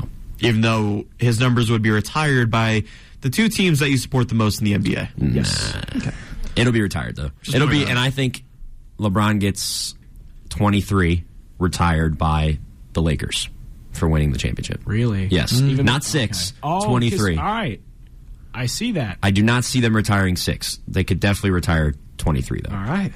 I think But- that's too much. Well, he's your goat, isn't he? So shouldn't he have his number be retired by everybody, Jake? Could you imagine like him having three numbers retired from? He'd be the only person teams? in league history. I mean, yeah, but I don't think he really deserves it for the Lakers. But he's not the goat. He's one, not the goat. if one championship does makes that star player on that team have their number retired, I don't like that. Okay. I don't like I that could see that. I think okay, so I'll give it to you. The Lakers might be questionable. Plus, he won a bubble championship. It wasn't even real. To so me, to me, to get your number retired, you almost have to be like the face of that franchise. Like that's what that means to me. okay. So circling back to Kyrie Irving, then there's no way Kyrie Irving should have his number. That's retired. why he gets the statue of the play. Thank you for making my point. I win. I win. I mean, when LeBron left, Kyrie Irving was definitely a staple of the Cleveland Cavaliers, and he did. It was And they had what- garbage. They had what, like But he was 20? garbage. They They, had were like- He was garbage. not. gar- they were garbage. Okay, yes, the team was garbage, but Kyrie Irving was not. But oh man, you're contradicting everything I'm thinking right now. But Kyrie Irving was amazing during that time where the Cavaliers, yeah, of course, as a team were bad. And then he did play a huge role in the NBA Finals and winning the Cleveland Cavaliers championship. I think his number deserves to be retired. And sure, Matt, if you're going to argue a statue immortalizing the moment, not the player, that's fine too. Statue. No jersey retirement. Okay. We will move away from this topic as this is very heated. My opinion would be neither. Matt's opinion is statue, not a jersey, and Jake's opinion is jersey, not a statue. So every possible outcome. Yep, every possible outcome here on WZIP Sports. We'll move forward though. But before I do that, breaking news here on WZIP Sports. Legendary Brazilian soccer player Pele has passed away at the age of 82, won a record three World Cups during his time in the world of professional soccer. Huge loss for the world of soccer. Rest in peace to Pele. But moving forward, we will talk about now the Cleveland Browns. And the Browns. Browns are the Browns, man. Get frustrated. The Browns Let's are the get Browns. Frustrated. For those of Let's you get frustrated. who aren't like Jake Murrin and enjoy watching football on holidays, the Browns played on Christmas Eve against the Saints. And Kevin Stefanski had one of the most questionable play calling games he's had yet in his career. But the final score of that game was 17 to 10. The Browns were up 10 to 0 at half, gave up 17 unanswered points. So I want to start with you, Matt. Let's talk positive first. What would you say is something that went right for the Cleveland Browns? That's the. Well, if you can even think of one I'll at this say point. the uh, overall the first half. I think the the first quarter of that game was probably the ugliest football I've ever seen, and I think we all kind of expected that, and I think the players went in with that mindset because remember, uh, it was negative thirty. Uh, you know, I think all of us in Northeast Ohio remember how that felt. But after Delpit got that pick, it kind of seemed like okay, we can actually play a game that somewhat resembles football. And the uh, second quarter was kind of fine. Uh, you know, you had the touchdown drive where the run game was efficient after that Delpit pick. And the Browns offense, it did build a 10 nothing lead. You built a 10 nothing lead. The offense stepped off the field with 402 left in the second quarter. And the next time the Browns offense offense stepped on the field was 9:35 left in the third quarter. They played zero offensive snaps with their 10 nothing lead.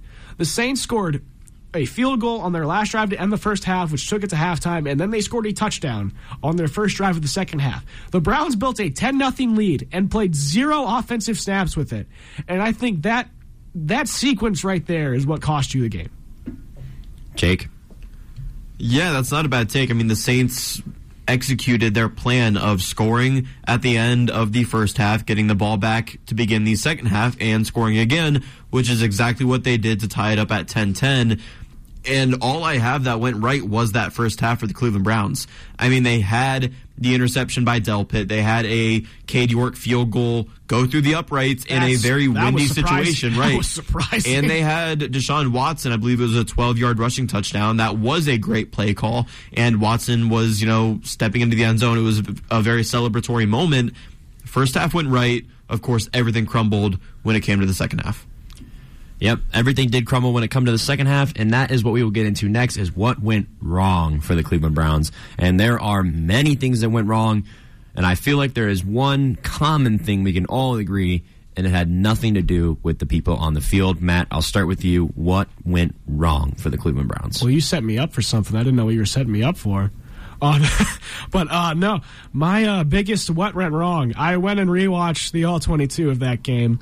The Saints had uh, five possessions that took them across the 50. On all, they scored on three of those possessions, either a field goal or a touchdown. On all of their scoring drives, they converted a third down of five yards or greater.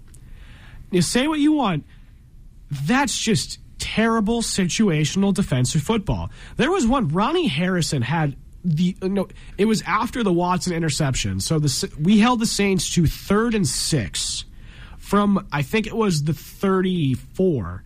And if we had stopped them there in completion, it would have been like a 50-yard field goal. And in that weather and in that wind, that's not going in. And then either even if you stop them, they still have a fourth and six. Pressure's on them.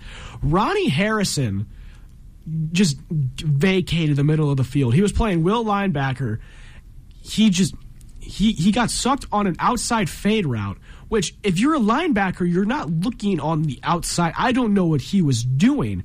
And then that's when it looked like I forget which Saints player it was. He had a 15 yard window around him of just open space, and he just fell backwards to the first down. Uh, and then that's how the Saints went up on the lead with you right there. After the Watson pick, you blow a coverage on third and long.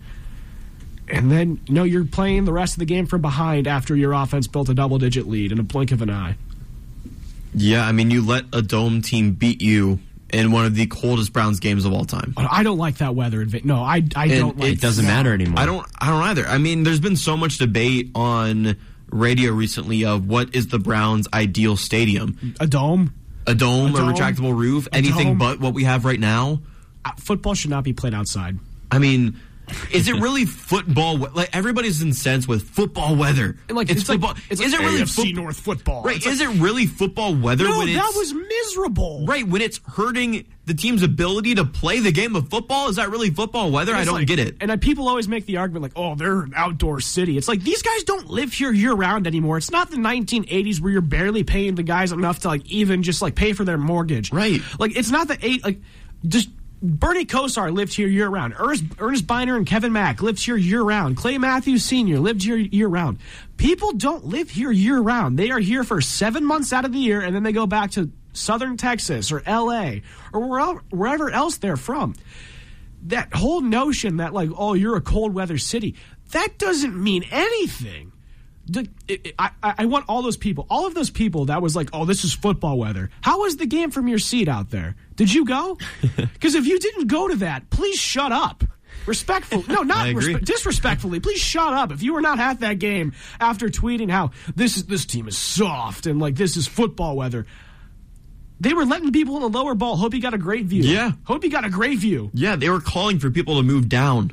Yeah, they vacated the two upper dome, like upper bowls. And they probably did that to make the game look better on television. Definitely. Because oh guess gosh. what? There weren't many people there because it was freezing. It was negative 30 with wind Yeah. chill.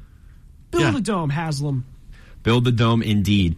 Talk a little bit about our $250 million guaranteed quarterback, Deshaun Watson, and his performance in the cold. Deshaun didn't look too bad when he was able. Well, that's all Kevin Stefanski did that game was throw. So Deshaun Watson looked okay. I wanted to get your guys' take on how he performed in the Cleveland cold that we're here discussing. Yeah, I think he was fine. Uh, certain, like, look, I, I know we, we've all probably seen people that have seen the box score and they are taking like their victory laps because it puts Browns fans in a bind where it's like we. A lot of us are uncomfortable with Deshaun Watson. I'm kind of uncomfortable with him being my quarterback, but at the same time, like when I see people saying, "Oh, this is worse than the Russell Wilson trade," it's like, no, it's not. But I feel so I, I can't defend him because I don't want to defend Deshaun Watson. I think he looked fine. I think he made all the correct reads. I just thought there were times where when you're throwing in 30 mile an hour winds, the ball sails on you. And I think a lot of those third down and fourth down plays were a lot of those, you know, crucial incompletions. It was because the ball was sailing on him, and it's not, you know, nothing you can do about that. Yeah, I think a lot of people are getting angry because they see 31 passing or passes in the game by Deshaun Watson, and they don't think that he should have even gotten close to attempting 31 passes in a game that, like you said, negative 30 wind chill, whatever that might we be. We ran the ball more than we threw. We ran the ball 36 times or th- 34 or 36. We ran the ball and every single we time threw. Kareem Hunt had the ball, it was going nowhere. It was you know Kareem Hunt two yards in a cloud of dust. Nick Chubb had a cou- Nick Chubb had a couple of decent runs. Other than that, like the offensive line has been below average since week eleven. Wyatt Teller's injuries catching up with you. I mean, you got Pocic back, but when the Saints can just stack the box because it's like okay, well. We know they're going to give the ball to Nick Chubb. Deshaun, you're going to have to try to throw this ball downfield in 30 mile an hour winds. No one can do that. And I don't, I, I, going back to the defense, Joe Woods didn't get that memo. He kind of just let the Saints run all over us because I, Yeah, that's a good point. Frustrating. That's a good. I just think people are upset about the 31 pass attempts from Deshaun Watson, but he was also kind of missing some reads there late in the game where people were open. He Yeah. was just missing them. Also, his playmakers weren't making plays. Of No. course, the Amari Cooper dropped touchdown pass. Yep. That comes to mind. I mean, there were Peoples plays. Jones drop touchdown. Exactly. The Njoku drop touchdown. like these are plays that his playmakers, his receivers need to make for him and his quarterback. Just I think everybody is getting too ahead of themselves here, and I agree with Matt that he did play fine, and I'm very anti Deshaun Watson. I'm not going to defend him either, but I think people are just kind of getting too ahead of themselves. It's so like uncomfortable to talk about this because it's like I'm not trying to like defend this person like Right. but like I have to be honest. You introduced me as an analyst, so I have to say he he made the correct reads. Yeah, the wind affected the foot uh, throwing the football. It affected that for everybody. Ah, but you know it just really complicated, messy situation all around. Yes, and speaking of complicated and messy, that talks that really refers a whole lot to the Cleveland Browns staff. And we're going to play a little game here, and it's called "Who's in and Who's out" on the Cleveland Browns. And we will start at the top. I want to get each of your opinions on this.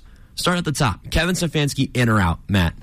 In only if he gets a new defensive coordinator. He has to fire Joe. He has to willingly fire Joe Woods. It has to be his decision. Absolutely, and, Jake. In. All right, moving down the line. Offensive coordinator, in or out? Alex Van Pelt, he's staying. Yes. Yes. If if okay, here's the thing. If Alex Van Pelt is moved, be worried because that's Haslam intervening directly. hundred percent. If he brings it, it, unless Alex Van Pelt gets offered a head coaching job, which he's not, be very worried if Alex Van Pelt is on a different sideline next year. Jake, Alex Van Pelt in. I 100% agree. Alex Van Pelt stays. The offense has looked impressive, even under Jacoby Brissett and all the circumstances that they have faced. This one, I feel like, is going to be a very consensus answer. Joe Woods, in or out? Send him to Guantanamo Bay. out.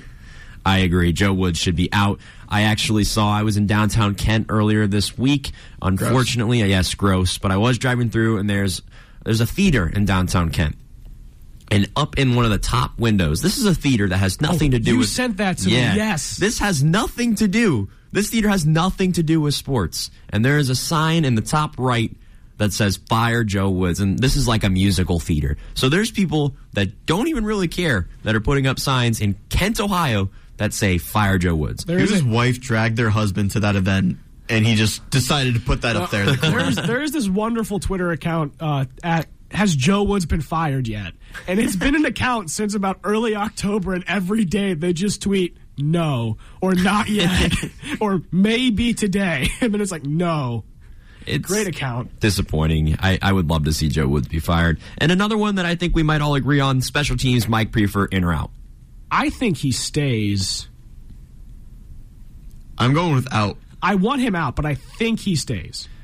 I agree with Matt, but I agree with Jake's take. I think I would like to see him out, but I think that he will stay. If we get rid of Joe Woods, that is.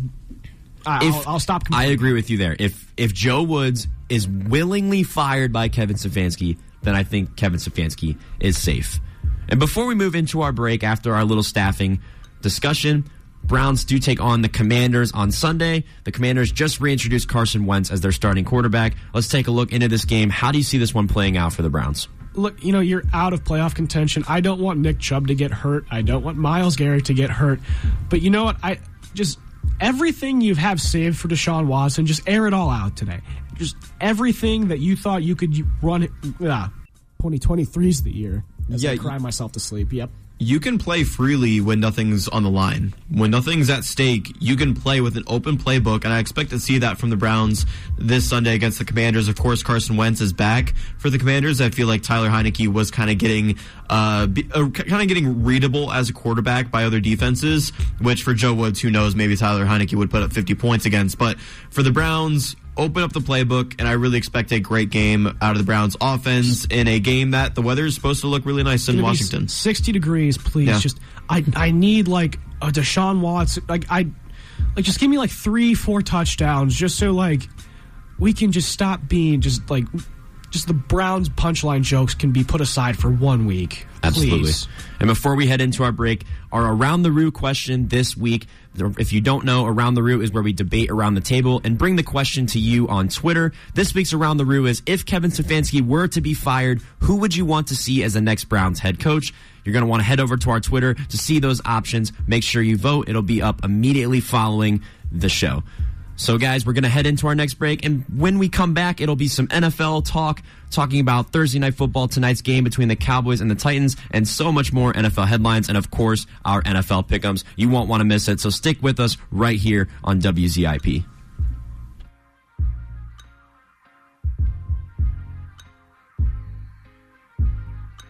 Ladies and gentlemen, welcome back to Sports Power Talk. Once again, I am your host, Logan Congrove. Joining me is Matt Permuka. And Jake Marin. And we are back talking about the NFL.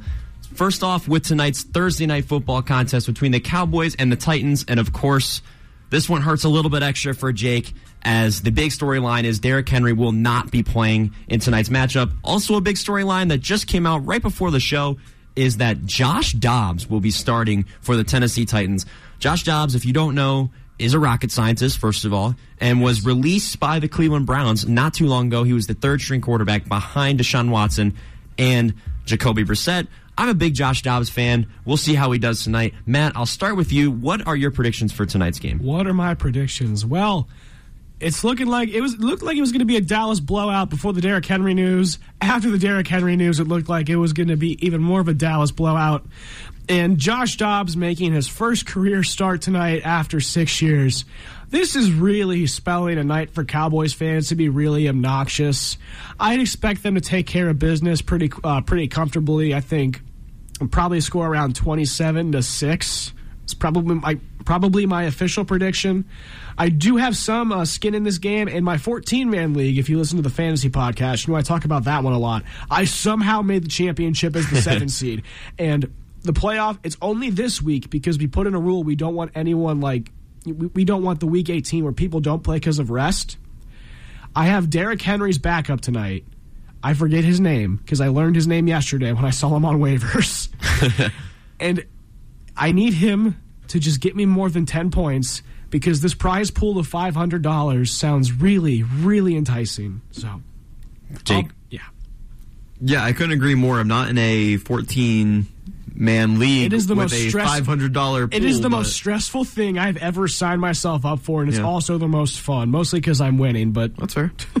Yeah, I mean, I don't really have much to add. The Cowboys, they've blown out teams this season. They beat the Vikings 40 to 3 and the Titans are super short-handed. I expect this to be a big Cowboys game tonight and like you said Logan, very unfortunate for me with Derrick Henry not being on the field. It is very unfortunate for you and unfortunate for the Tennessee Titans. I do see the Dallas Cowboys coming away with this one. Should be a good game tonight, of course, on Amazon Prime for those of you who have not been paying attention this season, the exclusive home of Thursday Night Football for the foreseeable future. But moving ahead into some NFL headlines. First big headline that comes out of today is Derek Carr was benched by the Raiders. Remind you, Derek Carr just signed a major extension just this past offseason with the Raiders. But now he is headed to the bench, which really upset his star wide receiver, Davante Adams, who he's friends with, has been playing with since college. Now the Raiders are moving forward with Jarrett Stidham, who is Josh McDaniels' old backup quarterback in New England, which a lot of people are criticizing. That's the only reason that Jarrett Stidham is getting the nod today because he is Josh McDaniels' project, per se. Matt, I'll start with you. What does this mean for Derek Carr going forward, and how does this affect Josh McDaniels and the Raiders? Look, if, if I'm Derek Carr, that has to feel like the biggest middle finger of all time. Like when Derek Carr signed that contract extension last offseason, he said at that press conference, he said, I'd rather retire than play anywhere else but the, the Las Vegas Raiders. And to be dismissed from the team while you're still mathematically in playoff contention. What kind of awful, just like, per, like, personal management, like human to human management, is that by Josh McDaniels? Like how Derek Carr was beloved in that locker room. Davante Adams, the reason he came to Vegas, not only because of the money, it was because of his college friend, Derek Carr. Like how do you like how are you, Josh McDaniels, going to walk into that locker room and not just have a target on your back by every single one of your players? Like if you're Derek Carr, that has to be one of the most disrespectful things that has ever that's probably ever happened to you. He was crying at press conferences because he cared so much. And you're just throwing him out the door quite literally after you let him on to believe he was there long term with that contract extension. It was just I'm so glad Josh McDaniels was never hired as the Cleveland Browns head coach because oh my gosh, this the writing was on the wall for a long time. This is just absolutely just a terrible, terrible decision by the McDaniels.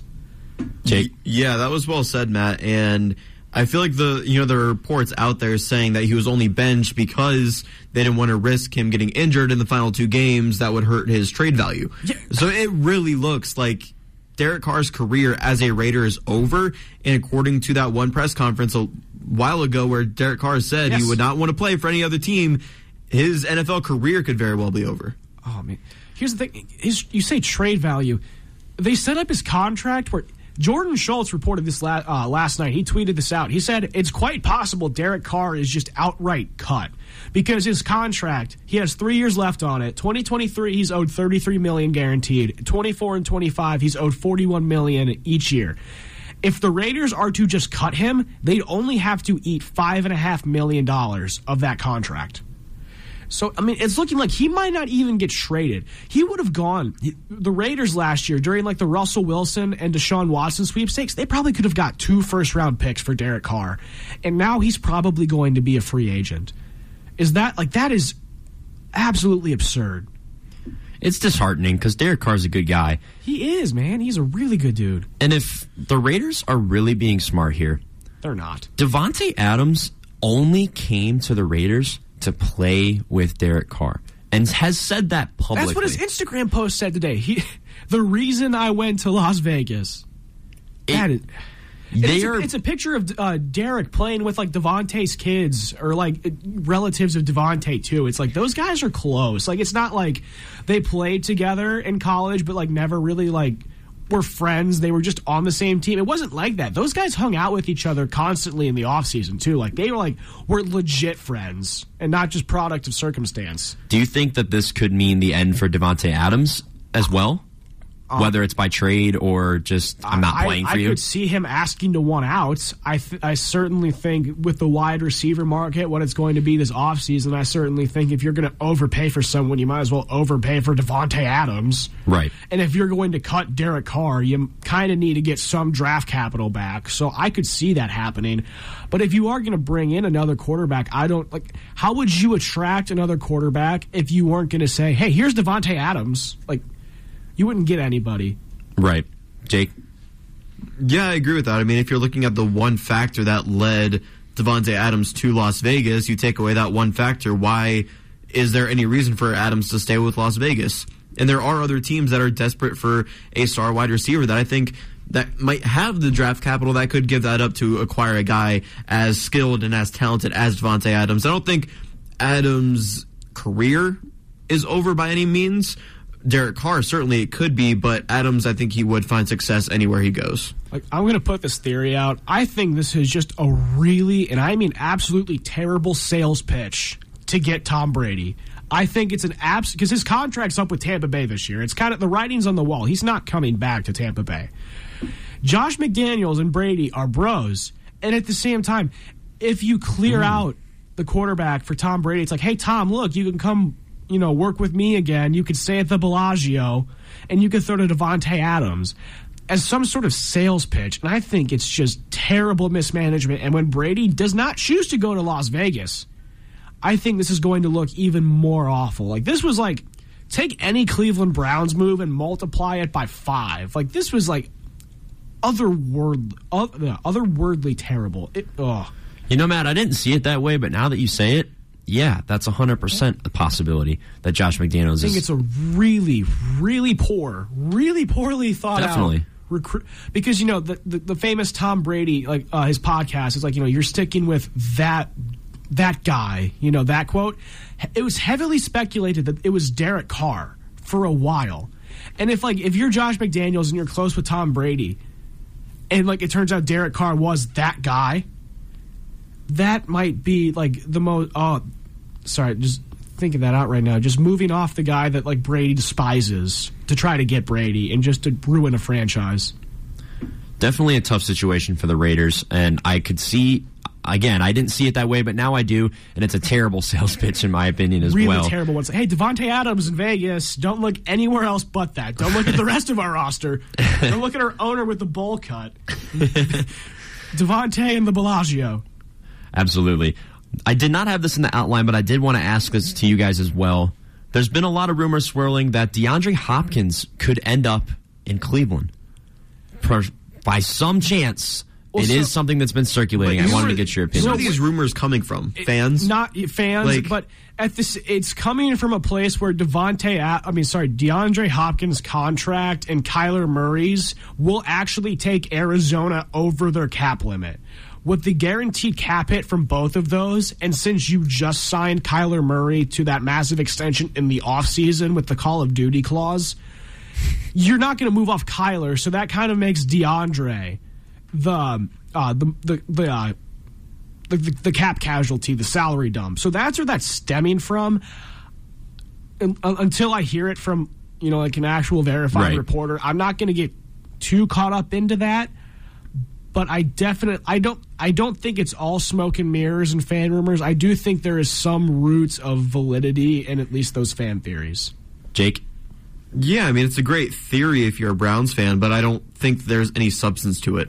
I mean, I think you brought some to it, Matt, by saying you know the the cap space for the Cardinals, but there's- that's why it's like it, it's a fan theory with like actual, at least some actual foundation outside of just like right cra- uh, crazier things we've heard. the rumor is Hopkins might not be a Cardinal next year. yeah, The Browns fans are twisting that to be Hopkins could be a Cleveland Brown next year. I I think I, like that's where it's coming from, and I don't like you said, Matt. I'm not going to take it for anything until I actually hear it from somebody. until I hear it from like Ian Rapoport, Adam Schefter, uh, Tom Pelissero, Albert Breer. Until Yeah, it's from one of those people, yeah, Until it's from coming from like their Twitter account or from their word of mouth, I'm really not going to look into it at all.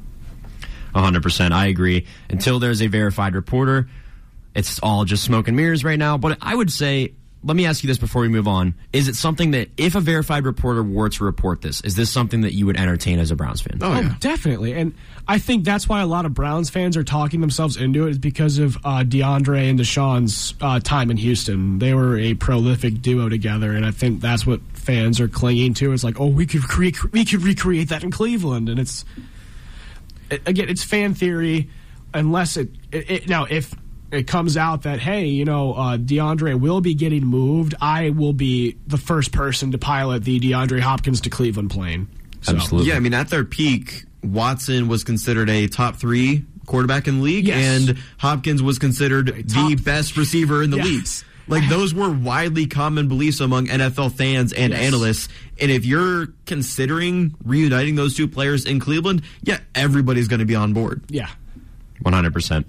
Moving on from De- DeAndre Hopkins and the Browns into a very sore subject for a lot of people, but for Broncos fans, not so much. Nathaniel Hackett was fired before the end of his first season, and that has only happened one other time since 2007, and that was Urban Meyer last season. What is next for the Denver Broncos following this abysmal hire and this abysmal fire? And the way that Russell Wilson has looked as of recently, getting blown out by Baker Baker, interception maker. Really unbelievable.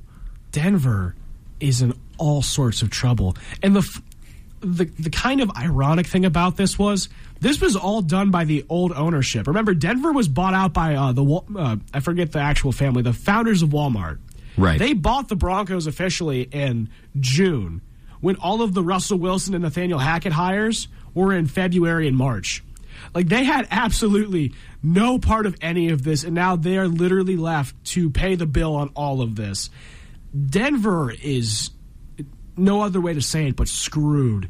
Like they are massively screwed. They have to pay an aging Russell Wilson two hundred forty million dollars over. Se- Russell Wilson's under contract till he's forty one. Yeesh. He's 33 now and he looks this bad. Wait till he's 41. Oh my. And then uh they do have that great defense right now, but at the same time, if you're if you're Brad oh they traded Bradley Chubb. If you're uh Jesse uh sorry, Jessie Bates. No, that's the Bengals safety. Certain. Jeffrey Simmons. That's the guy I'm thinking of. If you're Jeffrey Simmons, like how do you show up to practice every day knowing that you're kind of just screwed with a quarterback that's going nowhere but down and an and pretty much an incompetent offensive coach around you? I Denver is they're they're done for, man. They're mm. done for. Jerry Jeudy just rattled off like five tweets Really? Just supporting now? Supporting Russell Wilson. Okay. Yeah. Okay. So Okay. interesting stuff there at least. But yeah, I mean it's it's a zoo over there in Denver, man. I mean they are going through some things right now. And Russell Wilson took some of the blame. He felt bad for not playing good enough for Hackett. And who knows, maybe they can turn it around. I don't think so, but I mean Jerry Jeudy sticking up for his teammate I think at least means something. Absolutely. I mean, you got to have faith in Russell Wilson if you're going to pay him that much money, whether it was your ownership or not. Russell Wilson is hasn't looked like it this season, but you got to remember this is a guy that won the Super Bowl. This is a guy that has the qualifications to be a star quarterback. It's just a matter of he's got to have the people around him to make it happen, and he needs to he needs to have the right head coach. And speaking of head coaches, there's a big name that's been circulating and slightly linked to Denver, but I know Matt has a different opinion. We'll get into that. And that name is Sean Payton. For those of you who don't know who Sean Payton is, he is the former head coach of the New Orleans Saints. His rights are still owned by the New Orleans Saints but he is interested in making a head coaching comeback. He quote unquote retired a few years back. Dennis Allen took over for him in New Orleans, but due to the fact that he retired before his contract was up, the Saints are still in possession of his coaching rights. So wherever he goes, the Saints will receive much compensation. There's been a lot of teams swirling around about Sean Payton. The Broncos are one of them. Matt, I'll start with you. Where do you think the most likely situation for Sean Payton would be if that occurs this upcoming season? I think the most likely situation that we see Sean Payton, it's the broadcast booth. I don't think there's any job worth taking right now. I think it looked like in October and November he thought he would land the Chargers job and to get Justin Herbert. But looking at it now, after they've clinched the playoffs, it'd be stupid to fire Brandon Staley right now, at least just like from just a results based. Hey, he brought in Tom Arth. Why would you want to fire him? Well, Brandon Staley's not Tom Arth, but at the same time, like these are all the head coaching positions that are either open, will be open, or I think will come open. And let me know which ones you would take. Houston. Mm, no. No, right. No. Indy. No. Also no. Tennessee, maybe if they implode. That's a maybe. Uh, and even I, that isn't even a that's no. a no. The Broncos, mm. if he wants to go with Vic Fangio, Vic Fangio no. got thrown out of town. I don't think that's happening. Carolina, mm. they're a mess. I think Wilks gets that job. To be honest with you, I, I could see that. Do you go back to New Orleans? You think Dennis Allen's going to get fired? If they want Sean Payton back, yeah. Uh, Tampa Bay without Tom Brady, that also sounds terrible. And then Atlanta with uh, Marcus Mariota potentially could open up. That also sounds terrible. I don't think there's a job that he would want. Do you know the phrase "beggars can't be choosers"? He's not a beggar. This guy is a, he's a Super Bowl champion. He gets to he, he oh, yeah. would get his pick of whatever job he wanted. If he doesn't see one, just go in the TV booth and or do nothing and wait. Exactly. Yeah, that's a great that's a great point, Matt. He's a hot commodity right now among head coaches. Right. He will take what he wants, and if there's nothing good, he doesn't need to take it. Yeah. He can Just take wait. one the following year, the year after that. He's not in a rush to take a job. He retired for a reason, and if any team, I could even see him going back to the Saints. I don't think that's out of the realm of possibility, but I, I haven't heard that take, and I think Matt's absolutely right that he doesn't have to do anything he doesn't want to do right now. I 100% agree. I don't see Sean Payton ending up with the Saints, to be quite honest with you. However, if he's looking for something this upcoming season, Matt is correct. There are not many jobs out there that would be intriguing to a guy like him. And why would he want to, if he could potentially just wait? He is in the position to just wait because it also depends on the New Orleans Saints. They, Matt, you're probably more educated in this than I am. Are they able to say no? Like, can they tell people no? So we're not. Sean Payton can work. He can interview with other teams. If it's so, let's say, excuse me, he does become the Denver Broncos head coach. He can reach a deal with the Broncos, but it will not be authorized by the league until Denver and New Orleans have agreed to some sort of trade package that uh, is agreed upon by the Saints. So he can go around and interview, like he can, you know, he can do that because you know he's retired technically. But as, uh, before he can sign his contract and join a staff, he does have to have a trade be processed. So what if he were? What if there was no? Say he were to be the head coach of the Broncos. Yes. What if the Saints just do not want him to coach anywhere else? Can they just say no? Like you know, you're not coaching anywhere At else. this point, like if you're Denver, you really kind of have to just say screw it, whatever it takes to potentially save this franchise because you know, like Denver's situation's different. I. I could only see New Orleans doing that if he went somewhere in the NFC South. I really just think they would say, "Hey, just give us, give us two thirds, and he's yours," basically, because they've moved on. Right. I I agree. I think it's unlikely that we see Sean Payton anywhere this upcoming season, but I wouldn't take the Saints off the board. The Broncos would have been my most likely destination, but if you're right, if he wants Vic Fangio, there's no way Vic Fangio is going back there. Not after being a head coach, and then you got to go and take a back seat to a team that you literally ran two years ago. Right. I just don't see that happening. No matter who your head coach is, I don't care. It, it'll never happen. Next up, it is time for the WZIP Fantasy Football Championship. And Looky here, I'm sitting with the two finalists in the league. I didn't expect this today. I wasn't. I was writing out the outline, and I was going to have Matt give an update on the league. And I admit I hadn't paid attention the last week, and I was like, oh, they're both on the show and they're in the finals. So here we are. Time for the fantasy football championship. I'll let you guys hash it out as we head into it this week. I don't think I'm going to win. Matt, you gotta have confidence. His what, what is my confidence going to do? My players don't know who I am, dude. Whatever I think is not going to change anything. It's fantasy football. Hey, they care, Matt. I promise. No, they don't. You know how many times players will like put on Twitter, "I don't care about your fantasy team" after they have like a bad game. They don't care at all. Jake, how you feeling? I will say this. Matt, you have done a good job at effectively planting a seed of doubt in my mind.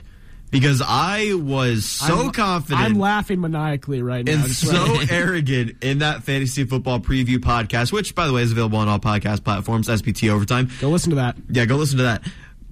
I was so arrogant, and I, you said we'll have the championship back on. I was like, oh yeah, I'll see you there. I'll see you there. Yeah, he did say that, and then he walked off the Yeah. set, and that was like, Yeah, I'm that like, was my walk off. I was very arrogant. Go I, off, man. There is a seed of doubt in my head because Derrick Henry's out, and because I have so many good players that they might not be playing next week because they're on playoff teams. We'll see what happens, though. I am still projected to outscore you this week, but projections really mean nothing, and uh, hopefully I can get that crown. Should be a great matchup. Matt, any final thoughts? I want the epic bragging rights so bad. I'm hoping Matt wins just because I don't want to hear it from Jake. I don't want to hear it from Jake Murray and a goat. Alex Henry doesn't want to see Jake Murray win. Nobody really wants to see Jake Murray We win. We need someone from the fantasy pods to win the championship. we want to Like, keep their credibility. I want to buy like a WZIP Super Bowl ring and just kind of wear a- that no, every single We could time. arrange buy, that. A, buy a champions belt. We could arrange that, Jake. champions belts are much okay. I have one that's for my even other league. We could That's- arrange that. That's awesome. Let's get it done. You guys heard it here first. At we the- will at the- have. at the Will you buy me one if I win? at the university's dime. Sure, with my twenty dollars in my bank account. Sure, absolutely, Jake. I got you, man. All right, guys. Before we close out our show, we always do this at the end of our show. We have NFL pickums, and it's unique this week because we get to add Thursday night to our pickums, Starting off with Cowboys at Titans tonight on Prime Video at eight fifteen. I'll take them Cowboys. Yeah, Cowboys by a million. All right, and then moving ahead, we have Browns and Commanders. I, I'm, ge- I'm no, no. I'm gonna do. I'm taking the Browns. I was gonna. Oh, I was getting sad, but I'm like, no, Matt, you can't do this now. Yeah, NFL Jake. pick'ems are going to be back on our Twitter page at WZIP Sports this week. The picks that we are tracking: Browns, Commanders, Browns. I'm picking the Browns. All right, I'm also going to take the Cleveland Browns over the Commanders now that they have nothing to lose. Next up, Cardinals at Falcons. Do I have? I think this is Trace McSorley versus No, Desmond back. Ridder. Colt McCoy's back. Okay, but yes, McCoy's back. McCoy- Doesn't it's- matter, still a backup. I'll change my pick. I'm going to go with Cardinals because of that. I'll take the Falcons if I have to. I'm taking Desmond Ridder. I'm taking the Falcons over the Cardinals. right. Colt McCoy, man, love you. Really, really do. I, I liked you in Cleveland. okay. I do, personally. Interesting. All right, next up we got Bears and the Lions. I'll take Detroit because they're playing for something. I'm also taking Detroit.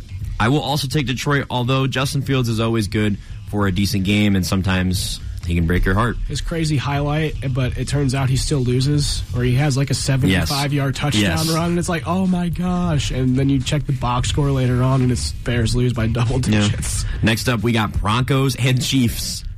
Chiefs. Chiefs, 100%, not even close. Next up, Dolphins and Patriots. Dolphins will be without Tua Tagovailoa. It will be Teddy Bridgewater under center. And it's in Foxborough. It is in Foxborough. I'll take New England. I still think Teddy Bridgewater can get it done with that Dolphins offense. I like Miami. New York Giants in the Meadowlands. I'll take the team that's in playoff contention. I'll take the Giants. Upset Colts.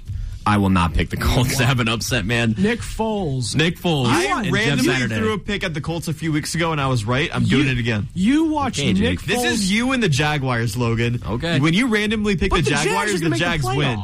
But when he randomly picks the Jags, the Jags win. I'm randomly picking the Colts for the second time. They won the first time. I'm hedging my bets. All right. I'm going to take the Giants because I think Jake is delusional with that pick. Moving on, we got the Saints and the Eagles. Fly, Eagles, fly. Yeah. Fly, Eagles, fly as Even well. if Jalen Hurts doesn't play, they're going to win. Minshew 100%. Mania. Panthers, Buccaneers. This is for the NFC South. The winner of this game gets a home playoff. That's game. unreal. That is so stupid. I'll take the Buccaneers. Carolina's coming off an impressive 37-23 win over the Lions. The Buccaneers are barely squeaking by bad competition. Give me the Panthers. Sam Darnold. hosting a playoff game. You know what, Jake? Give me the Panthers. I'm taking the Panthers as oh well. Oh, my gosh. Next up, we got Jaguars and Texans. Jags. Jags. Jags for show. 49ers Raiders. Oh, 49ers. Niners. Niners. Jets Seahawks. I'll take the Jets. Mike White's back. Mike White's back. That means the Jets are better. Who would have thought it? Go Jets. Yep, Jets indeed. Vikings Packers. Rivalry game. This is huge if Green Bay wants to stay in the playoffs. Aaron Rodgers revenge game. Aaron Rodgers Packers.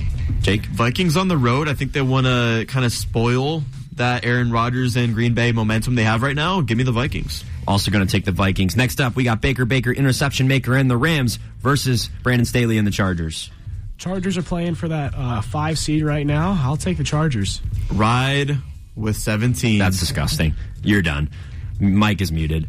I'm I'm taking the Chargers as well. I'll I'm never have his 17 seconds of fame. I'll never pick Baker Mayfield. Doesn't matter. Steelers Ravens. Two gross teams. Lamar is out. Is he? Well, fantasy has Lamar projected as zero points, so I'm going to assume he's not playing. I will take the Pittsburgh Steelers. I'm going to go with the Ravens at home. Okay. Steelers as well for me. And then Monday Night Football, we got Bills at Bengals. A fantastic matchup here to close out our pick'ems. Matt, go ahead. I think Buffalo can secure the one seed if they win this. Don't quote me on that, but I will take Buffalo. Yeah, this is the other pick that we track on our Twitter at WZIP Sports. No idea who's going to win. Bills on a six game winning streak, Bengals on a seven game winning streak. A huge clash of AFC opponents. Give me the Bills. You know what? I'm going Joe Burr. Joe Burr's going to do it, man. Burr. Bengals are going to win. Guys, that's going to close out our show. Boys, any final thoughts before we close out? You know, I had a lot of thoughts. I think I got them all out of me. So that was Good. fun. We, we should do more shows on 18 hour notice. Two things. One, you just said a little bit ago that you like Colt McCoy, but yet you hate LeBron James. You make no sense to me, Logan. You Number smell. two, ride with 17. Baker Mayfield. Love you, man. Love you, man. That's okay. so. That's, oh, that's man. Culty. Final thoughts for me. Uh, great show, guys. Happy to put this together in 18 hours. It's really all I got today. Um, make sure you tune in to SPT Overtime as my Life as a Division Three podcast was just released yesterday. Great, Check it out. Great listen. Listen. all streaming platforms. Great listen. Great interviewees. Super excited about the release of this. All right, guys, that is going to do it for us. Once again, I'm your host, Logan Conger, and joining me is Matt Permuka and Jake Murrin. And that will do it on SPT. Stick with us as we will be back next Sunday.